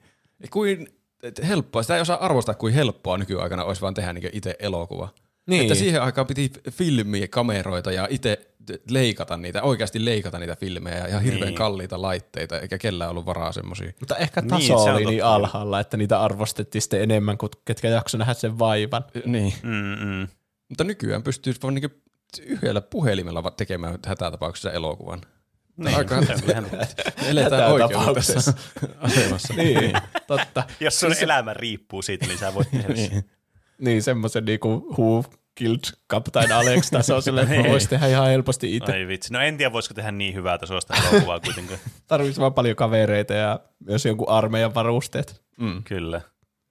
Ö, mutta merkittäviä asia, mitä on tapahtunut, niin mä viime jaksossa pohdin, että tilaanko mä sen PS5 vai enkö mä tilaa. Ja sitten mä, katsoinkohan mä sunnuntaina tai maanantaina, mä rupesin katsomaan niitä, että no oiskohan niitä vielä. Ja siellä oli mennyt sieltä varastoista ja loppunut asiat, mitä mä viimeksi oli jäljellä, niin sitten mä olin, ai helvetti, nyt äkkiä, pistin äkkiä kaikki pankkitiedot joka sivulle, mitä löysin, ja ti- tilasin PS5 sieltä. Uh. Että Nice. siinä luki, että se tulee joskus ensi kuun alu, siis maaliskuun joskus joku päivä. Mutta sitten tuli perjantaina viesti, että sinulle on paketti täällä. Ja sitten kun mä tilasin muitakin asioita, mä ajattelin, että okei, joku paketti tulossa. Ja sitten mä menin sinne hakemaan, ja se oli semmoinen iso paketti. Ja sitten mä menin kotiin ja oli se iso paketti. Isot paketit on paljon paremmin kuin pienet paketit. Ja avasin sen paketin, ja siellä oli, siellä oli PS5. Ja nyt, Oho. mulla, nyt, mulla, on, nyt mulla on Pleikkari 5. Mitä helvettiä, sä saat sen ihan Wow. sikan No nopeasti. niin sain, siis vaan huijattiin. Että se, siinä kestää tosi kauan tulla, mutta siinä on niin ihan muutama päivä ja se oli jo meillä. Uskomaton. Wow. Uskomatonta. Toi, Sä sait toi on kyllä niinku, tossa on kyllä luck outannut kyllä. Niin. Niin kuin ravintolassa tilaisi jotakin, mä voisin ottaa tuon vaikka pippuripihvi. Joo, tuossa. niin, tässä on joku koira audettuna. Tämä ei kelvannut jollekin toiselle asiakkaalle selvästi. Mm. Niin. Mä ehdin jo pelata sen Astros Playroomin, mikä siellä oli. Uu, se on kyllä hyvä peli. vitsi, se, oli- se on kyllä. Mukava peli kyllä. Siinä kyllä tuli hyvin esille, kuin siisti se ohjain on. Ai et. Niin Joo, on, niinpä. se on. Oh. Mä tilasin myös sen, no niin nyt tulee taas ö, kontroversiaalia asioita. Mä samalla kertaa tilasin sen Hogwarts Legacyn, kun mä tilasin sen pleikkarin. Mutta niiden alkuperäisten toimitusaika-arvioiden mukaan se peli olisi tullut paljon aiemmin kuin se pleikkari. Mutta nyt mulla on pleikkari ja ei peliä, koska posti on lakossa. Ja mä en tiedä kuinka kauan, ne tuli niinku eri paketeissa, se tuli postin kautta se peli. Niin mä en tiedä kuinka kauan se nyt on jossakin matkalla sitten, että mä pääsen vihdoin pelaamaan sitä. Hmm. Joku. Mutta ainakin Kyllä on kai se, se tulee maanantaina. Niin, ainakin Niin. sulla on se tota, noin konsoli nyt. niin, kyllä mä oon selvästi voiton puolella, kun mä sain sen konsolin Mm, noin kyllä. hälyttömän nopeasti. Ärsyttäisi enemmän, että olisi peli, mutta ei konsolia. Totta. Jaa, mitä Pene on tehnyt? No, mullakin on muutamia asioita. Ensinnäkin ö, mä olin tota, noin, niin viime vuoden lopussa osallistunut tuohon niin Cyberpunk 2077 tämmöisen niin DLC, eli tämä Fandom Liberty, niin liittyen oli semmoinen musiikkikilpailu. Mä osallistuin siihen, äh, spoiler alert, en voittanut, koska valittiin 16 voittajaa, jotka pääsivät tälle DLClle, mutta biisejä oli yli 7000. Mm. Että tota noin, niin pieni ei ollut kovin suuret, mutta nyt se biisi on sitten kuunneltavissa vaikka Spotifyssa tai YouTubessa tai SoundCloudissa. Nime, se on Dear Boy ja sitten Pseudotransmission on se biisin nimi. Mutta mitä mä oon tehnyt sitten muilla saroilla pelirintamalla, niin mä pelasin pelin läpi tällä viikolla. Oho. Erittäin hyvän sellaisen, nimittäin Subnautican. No Aa. niin. Että Mahtavaa. mä vihdoinkin pääsin läpi sen peliin ja tota noin, niin täytyy kyllä sanoa, että se oli kyllä todella, todella mukava kokemus. Semmoinen tosi niin kuin, sopii kyllä hyvin itselle se peli, että se oli kyllä aivan loistava peli, että sitä on tosi paljon toivottu aiheeksi. Että tota noin, niin nyt tämmöinen aiheen niin kuin todennäköisyys kasvoi kyllä aika runsaasti tuon pelin pelattua, niin meillä on myös se tota noin, niin, tuo, tuo jatko-osa sille, tai siis se Below Zero, mitä mä halusin päästä pelaamaan, ja se on vähän jakanut mielipiteitä se peli, mutta mitä mä oon nähnyt ainakin gameplaytä, kun puoliso on pelannut sitä, niin se vaikuttaa tosi kivalta peliltä kanssa, että mä kyllä varmasti tuun pelaamaan sitäkin sitten. Hmm. Ja kans, mitä tuli testattua, ihan uusi asia tässä, itse asiassa eilen ja tänään, niin tuli pelattua lautapeliä, uutta lautapeliä, nimittäin Dark Souls-lautapeliä. Dark Souls lautapeli. Onko se Kyllä, mikä, no siis on se on vaikea, mutta tota, niin, siis se oli kyllä todella kiinnostava ja mukava peli. Että yhden rundin ollaan ehditty sitä pelata nyt, semmoinen harjoittelurundi, niin täytyy sanoa, että oli kyllä ki- kiva peli, että sääntöjä oli aivan helvetisti, mutta loppujen lopuksi ne ei ollut kovin monimutkaisia ne säännöt, mutta niitä vaan on paljon. Mutta se oli aika yksinkertainen sitten niin kuin varsinaisesti niin kuin pelata se peli, mikä oli ihan kivaa kyllä. Ja siinä tulee kans, mistä tykkään hirveästi, että siinä peliin mukaan. Siinä voisi tulla vaan periaatteessa semmoiset teko, pahvi semmoiset lapukkeet, missä vaan näkyy, että joku hahmo siitä pelistä. Mutta siinä on oikeasti figuja, siis ne on semmoisia pieniä figuja, ne on, niin kuin siinä jotain bosseja vaikka, niin ne on oikeasti semmoisia niin suhteellisen isokokoisia ne bossit, ja ne on oikeasti hienoja ne figuut. Et se on mun mielestä tosi kivaa semmoinen lisää, että ei niiden tarvinnut tehdä tuommoista siihen peliin, mutta siinä kuitenkin on semmoiset. Et se on mun mielestä mm. tosi cool kanssa. Mm. Kuulostaa hyvältä. Kyllä. Et kyllä odotan innolla sitten, kun pääsee lisää pelaamaan tuota peliä ja pääsee vähän kärryille enemmän, että miten se peli toimii. Mutta tosi, tosi kyllä hyvä peli. Ja tuli kyllä semmoinen, että vitsi, mun on pakko pelata Dark Souls 3, kun mä en pelannut sitä pitkään aikaa. Mä asensinkin sitten tänään tietokoneelle, että pääsee sitten kokeilemaan taas pitkästä aikaa. Nice. Mitä Juuso on tehnyt viime viikolla? Öö, sen lisäksi, että mä oon katsonut noita paluu tulevaisuutta niin mä oon pelannut sitä Hogwarts Legacy. Ja se on ihan tosi hyvä peli. Niin mä oon kuullut. Mm. Oh. Mä niin kunnon niinku immersiomoodi on laittanut siihen kaikki tekstitykset pois, kaikki niinku käyttöliittymät pois, koska kyllä mä muistan, mitä ne kaikki eri näppäimet tekee. Ja siinä hyvin näkee, että paljonko enkkaa, että se alkaa kuitenkin vilkkuu silleen punaisella. Se on niinku immers ja minimapit pois tietenkin, niinku kaikki ylimääräinen Niin. pois siitä. Semmoinen on mun mielestä hauskaa peleissä, jos ne antaa tehdä sille. Mm. Mä alkoin miettiä, että sitä saisi kunnon jonkun aiheen tai jonkun aihesarjan, että pelit ilman, että niin pelaa niinku pelejä ilman mitään käyttöliittymää, että mm. onnistuuko se missä peleissä. Ja. Niin. Koska mun mielestä se on niinku kiva semmoinen niinku immersion kannalta. Musta tuli tosta, Niin. tosta mieleen. Toi on muuten mielenkiintoista ja kiinnostavaa kanssa, että niin kuin mitkä pelit toimii miten hyvin tuolla tavalla. Mutta niin kuin, mulle tuli tosta mieleen huvittavaa, koska niin, niin, siis monethan on kehunnut just Elden Ringiä siitä, että se ei niin kuin, pidä sua käestä tämmöisessä open world-peleissä, että sä voit mennä mihin vaan ja tavallaan ei ole mitään, mene tänne quest-markkeria, map-markkereita ja tämmöisiä ole siellä. Mm. Ja sitten niin jotkut, niin, muistan niin joku, jossain Twitterissä joku Ubisoftin joku UX-designer tai joku, niin oli silleen, että no miten ihmiset tykkää, että sitten ymmärrä, että tämä on ihan paskaa suunnittelu, että kyllähän nyt täytyy olla kaikkia markkereita, koska ne on paljon fiksummin suunniteltu, että siellä on kaikki markkerit ja muut, ja siis aivan niin kuin naurettavaa, ja sitten sit, tota, niin, niin, sit jotenkin niin kuin, mun mielestä herättää vaan semmoista huvitusta, että tavallaan no täytyy olla kaikki nämä vittu turhakkeet tällä ruudulla, kun on paljon Niin. hauskempaa monesti pelata semmoisella minimalistisella kokemuksella. Joo, Toki siis, sitä harvemmin tulee tehtyä peleissä niin kuin aktiivisesti itse. Kyllä se varmasti vaatii, että oppii käyttämään sitä peliä ennen kuin ottaa Mm. mm. Kaikki UIt pois näytöltä. niin, kyllä mäkin mm. sitä mukaan, kun mä opin niinku käyttää jotain loitsuja, niin sitten tietenkin otin ne pois näkyvistä Niin. ja silleen, että Mm. kyllä se vähän vaatii opettelua, mutta siis niinku siinäkin pelissä on silleen niinku painan nappia, niin tää niinku tämmönen taikajana vie suoraan niinku näyttää, että missä sun seuraava objektiivi on. Joo. Niinku silleen, mä oon vittu tylypahkassa ja mä haluan oppia itse kävelemään täällä. Mm, että en mä mm. halua mitään navigaattoria, kun mä kävelen sisätiloissa, että minne mun pitää mennä.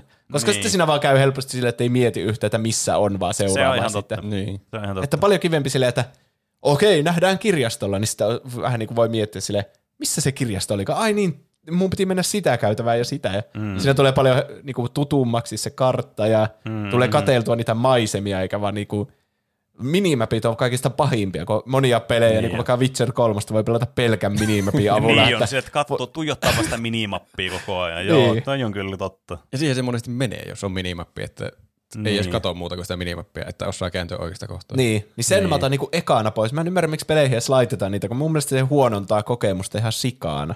Mm. No kysy siltä Ubisoftin UX-designerilta, jonka sitä mieltä, että tämä on ihan essentiaali osuus kaikkia No pelejä. mä kysyn, kerro Ubisoftin UX-designer. Kannattaa niin tuplahyppy Twitteriin, sun pitää laittaa. Ei, mä se- luotan, että se kuuntelee.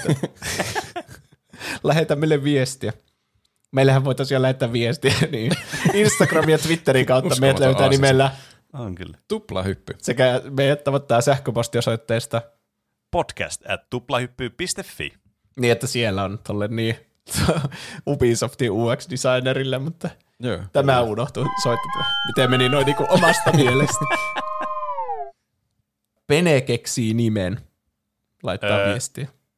Turbonörtti 96. Turbonortti 96. Et ChatGPT vastaa suomeksi, jos siihen kirjoittaa suomeksi sen tekstin. Suomen kielen taso on taas toinen asia. Mä itse asiassa, mä lukin ton ja oli sille, no helvetti, sehän olisi ollut hauska tehdä ne suomeksi, mutta sitten mä testasin sitä. Mutta musta tuntuu, että se suomen kielellä ei tiedä niinku tarpeeksi paljon niistä hahmoista.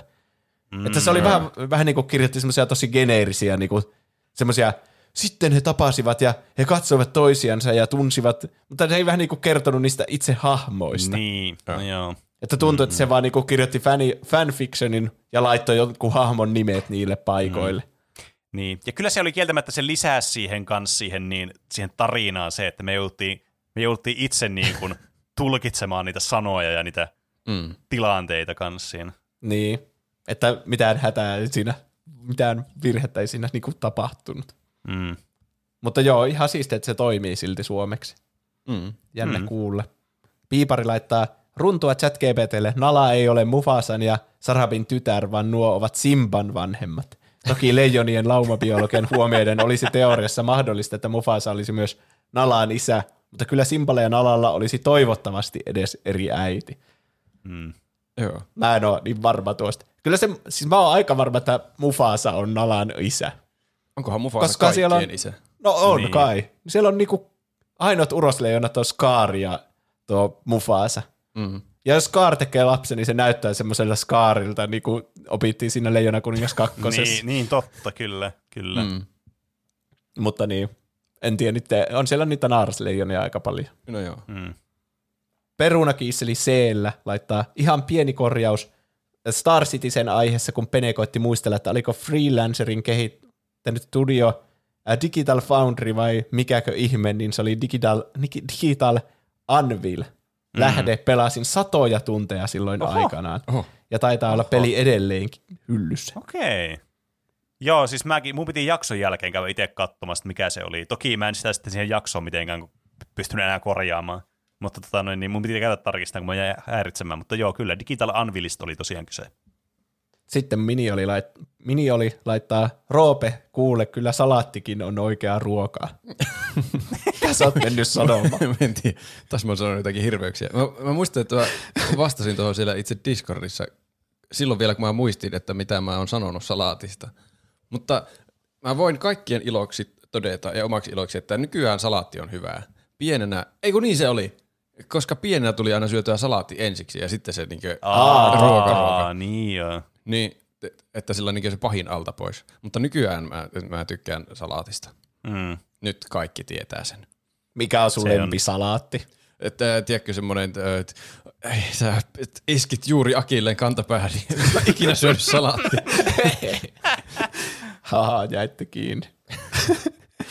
PNB Gamer laittaa, Intiaksossa ihmettelitte, että mikä virka on niillä pistooleilla, niin se on yleisesti ainakin sotilaspoliisien ase, ja sen käyttö mm. koulutetaan ainakin niille. Veikkaan, että teillä ollut pistooliampuminen teillä ollut pistooliampuminen oli vain NS Extra, toki voin olla mm. väärässä, en tiedä, ravistelen päätäni, en osu pyssyillä. Mm, kyllä. Se oli ekstraa minulle, mutta ei Roopelle eikä Jusle. Ah, mä en ole ikinä ampunut pistoolilla. En ole mäkään ampunut. Fuck you. Se oli hauskaa. mä oon ampunut. Se oli yksi Intin kivoin, kivoimpia, kivimpiä, ki, kive, kiveimpiä asioita. Hmm. Joo. Sitten muita viestejä aihe-ehdotuksia on tullut kanssa. Ate Lang laittaa pakko pistää aihe-ehdotuksesi parhaat kautta kivoimmat peliäänet. Tarvii noiden ärsyttävien jälkeen vastapainoksi. Tätä itse asiassa ehdotettiin, olikohan se striimissä mulle. Niin joo, mm. mä tosiaan striimasin taas Kingdom Hearts. Mm. Mm. Ihan hauskat tai tyydyttävät peliäädet tai muuta. Niin, Vaikka niitä ei tule niin helposti mieleen ehkä kuin noita. Niin. Siis kyllähän tässä niin kuin, siis aika niin kuin selkeä, niin kuin, tota noin, niin selkeitä potentiaalisia jaksoideoita tuli tuosta, kun teki tuon ärsyttävät peliäänet tuli mieleen. Muun muassa just tyydyttävät peliäänet ja ärsyttävät pelimusiikit ja parhaimmat pelimusiikit ja näitähän tulee siis todella monia erilaisia tulee mieleen niin kuin pelkästään tuosta yhdestä aiheesta, että kyllä tämmöinen varmastikin jossakin vaiheessa tapahtuu. Hmm.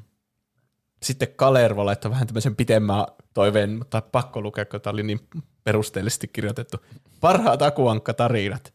Ja sitten tässä on niinku plussa pro, ah. mitä näitä pros, että miksi kannattaa tehdä. Hyvä ja nostalginen viikon kysymys aihe. Monilla on hyllyt täynnä vanhoja akkareita, tai niitä voi myös lukea netissä ilmaiseksi kuukauden. Selviää definitiivisesti, mikä on paras ankkatarina. Selviää myös, kuka on paras Ankan tekijä, onko se Carl Parks, Don Rosa vai joku random taskarien mikkipiirtejä 70-luvulta.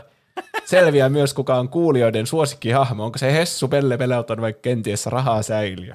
Tukee suomalaista sarjakuvaa ja kustannusteollisuutta, nostaa mahdollisuutta siihen, että tuplahyppy mainitaan Akuankka-lehdessä, antaa näkemystä, onko Akuankka edes relevantti nykyään, saa nuoret kuulijat ehkä innostumaan Akuankasta, nuorison lukutaito paranee, PISA-tulokset paranevat.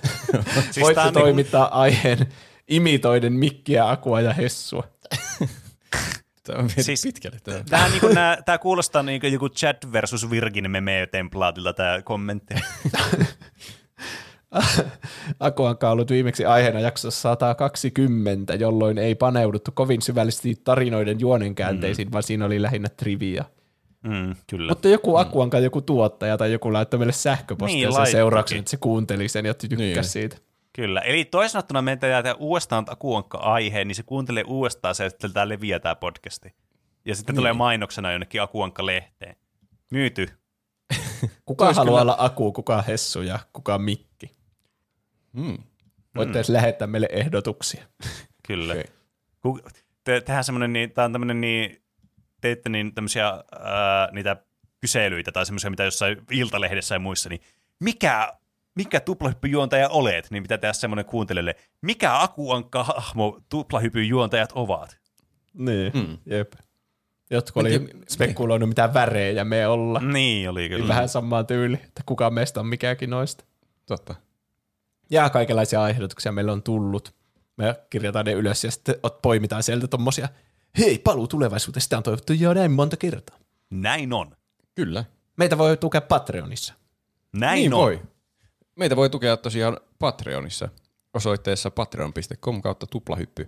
Sieltä löytyy ö, muun muassa meidän kaikki mainokset arkistoituna kätevästi listaan, josta voi etsiä haluamansa mainoksen ja kuunnella, tai vaikka kaikki kuunnella. Myös testinauhoituksia, joita me aina ennen jaksoa, jakson nauhoitusta, itse jakson nauhoitusta nauhoitetaan semmoinen testi, jossa me testataan laitteemme, jotka tähän asti on aina toiminut, ja siitä tulee oikeastaan semmoinen ö, ö, kymmenen minuutin noin aiheeton aihe, missä puhutaan mm. ties mistä aina joka jaksossa.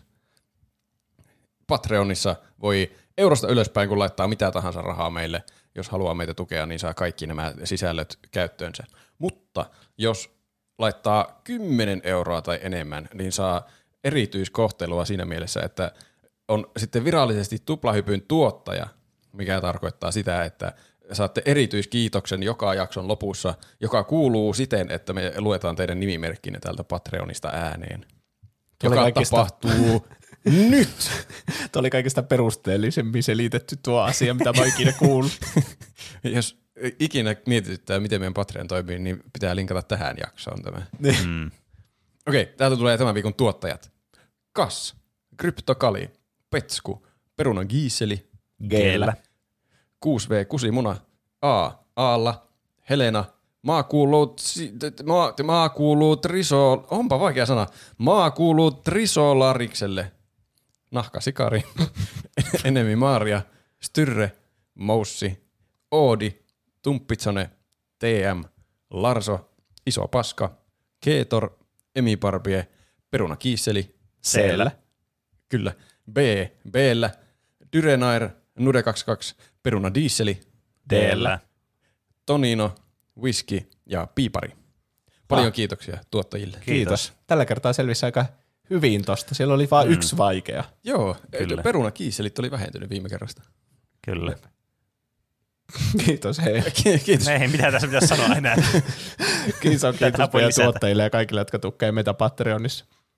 Kyllä. Ää, ja muutenkin, ketkä kuuntelee meitä. Meitä voi tukea myös ilmaiseksi laittamalla hyviä arvosteluita meille tuota, iTunesissa, Spotifyssa, missä ikinä kuunteleekaan meidän podcastia. Mm. Se jotenkin auttaa meitä mystisesti sinne nousemaan listoille. Mm. Mm.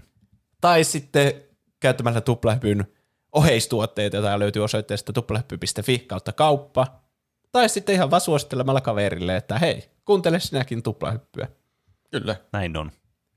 Joku oli, laittoi viestin vasta, että se oli kaupassa räjähtänyt nauramaan, kun kuunteli tuplahyppyä. Niin. Sepä vasta mm. onkin hyvää mainosta, mutta pitää muistaa vaan huutaa tuplahyppy johonkin väliin myös. Niin. Niin, kyllä. Tämän naurun teille tarjosi tuplahyppy. Mm. Se, sa, miten saatte tietää, mille nauroin noin paljon? No kuuntelemalla jakson numero, mm. mikä se oli ikinä. Kyllä. Hmm. Mutta Näin onko on. on. sitten siinä kaikki tälle jaksolle? Siinä on kaikki tälle jaksolle. Näin se on kaikki siinä tälle jaksolle. Palataanko aiheeseen ensi viikolla? Näin tehdään. Näin tehdään. Nähdään ensi viikolla. Näin nähdään. Ensi viikkoon. Hei hei. Heippa. Moi moi!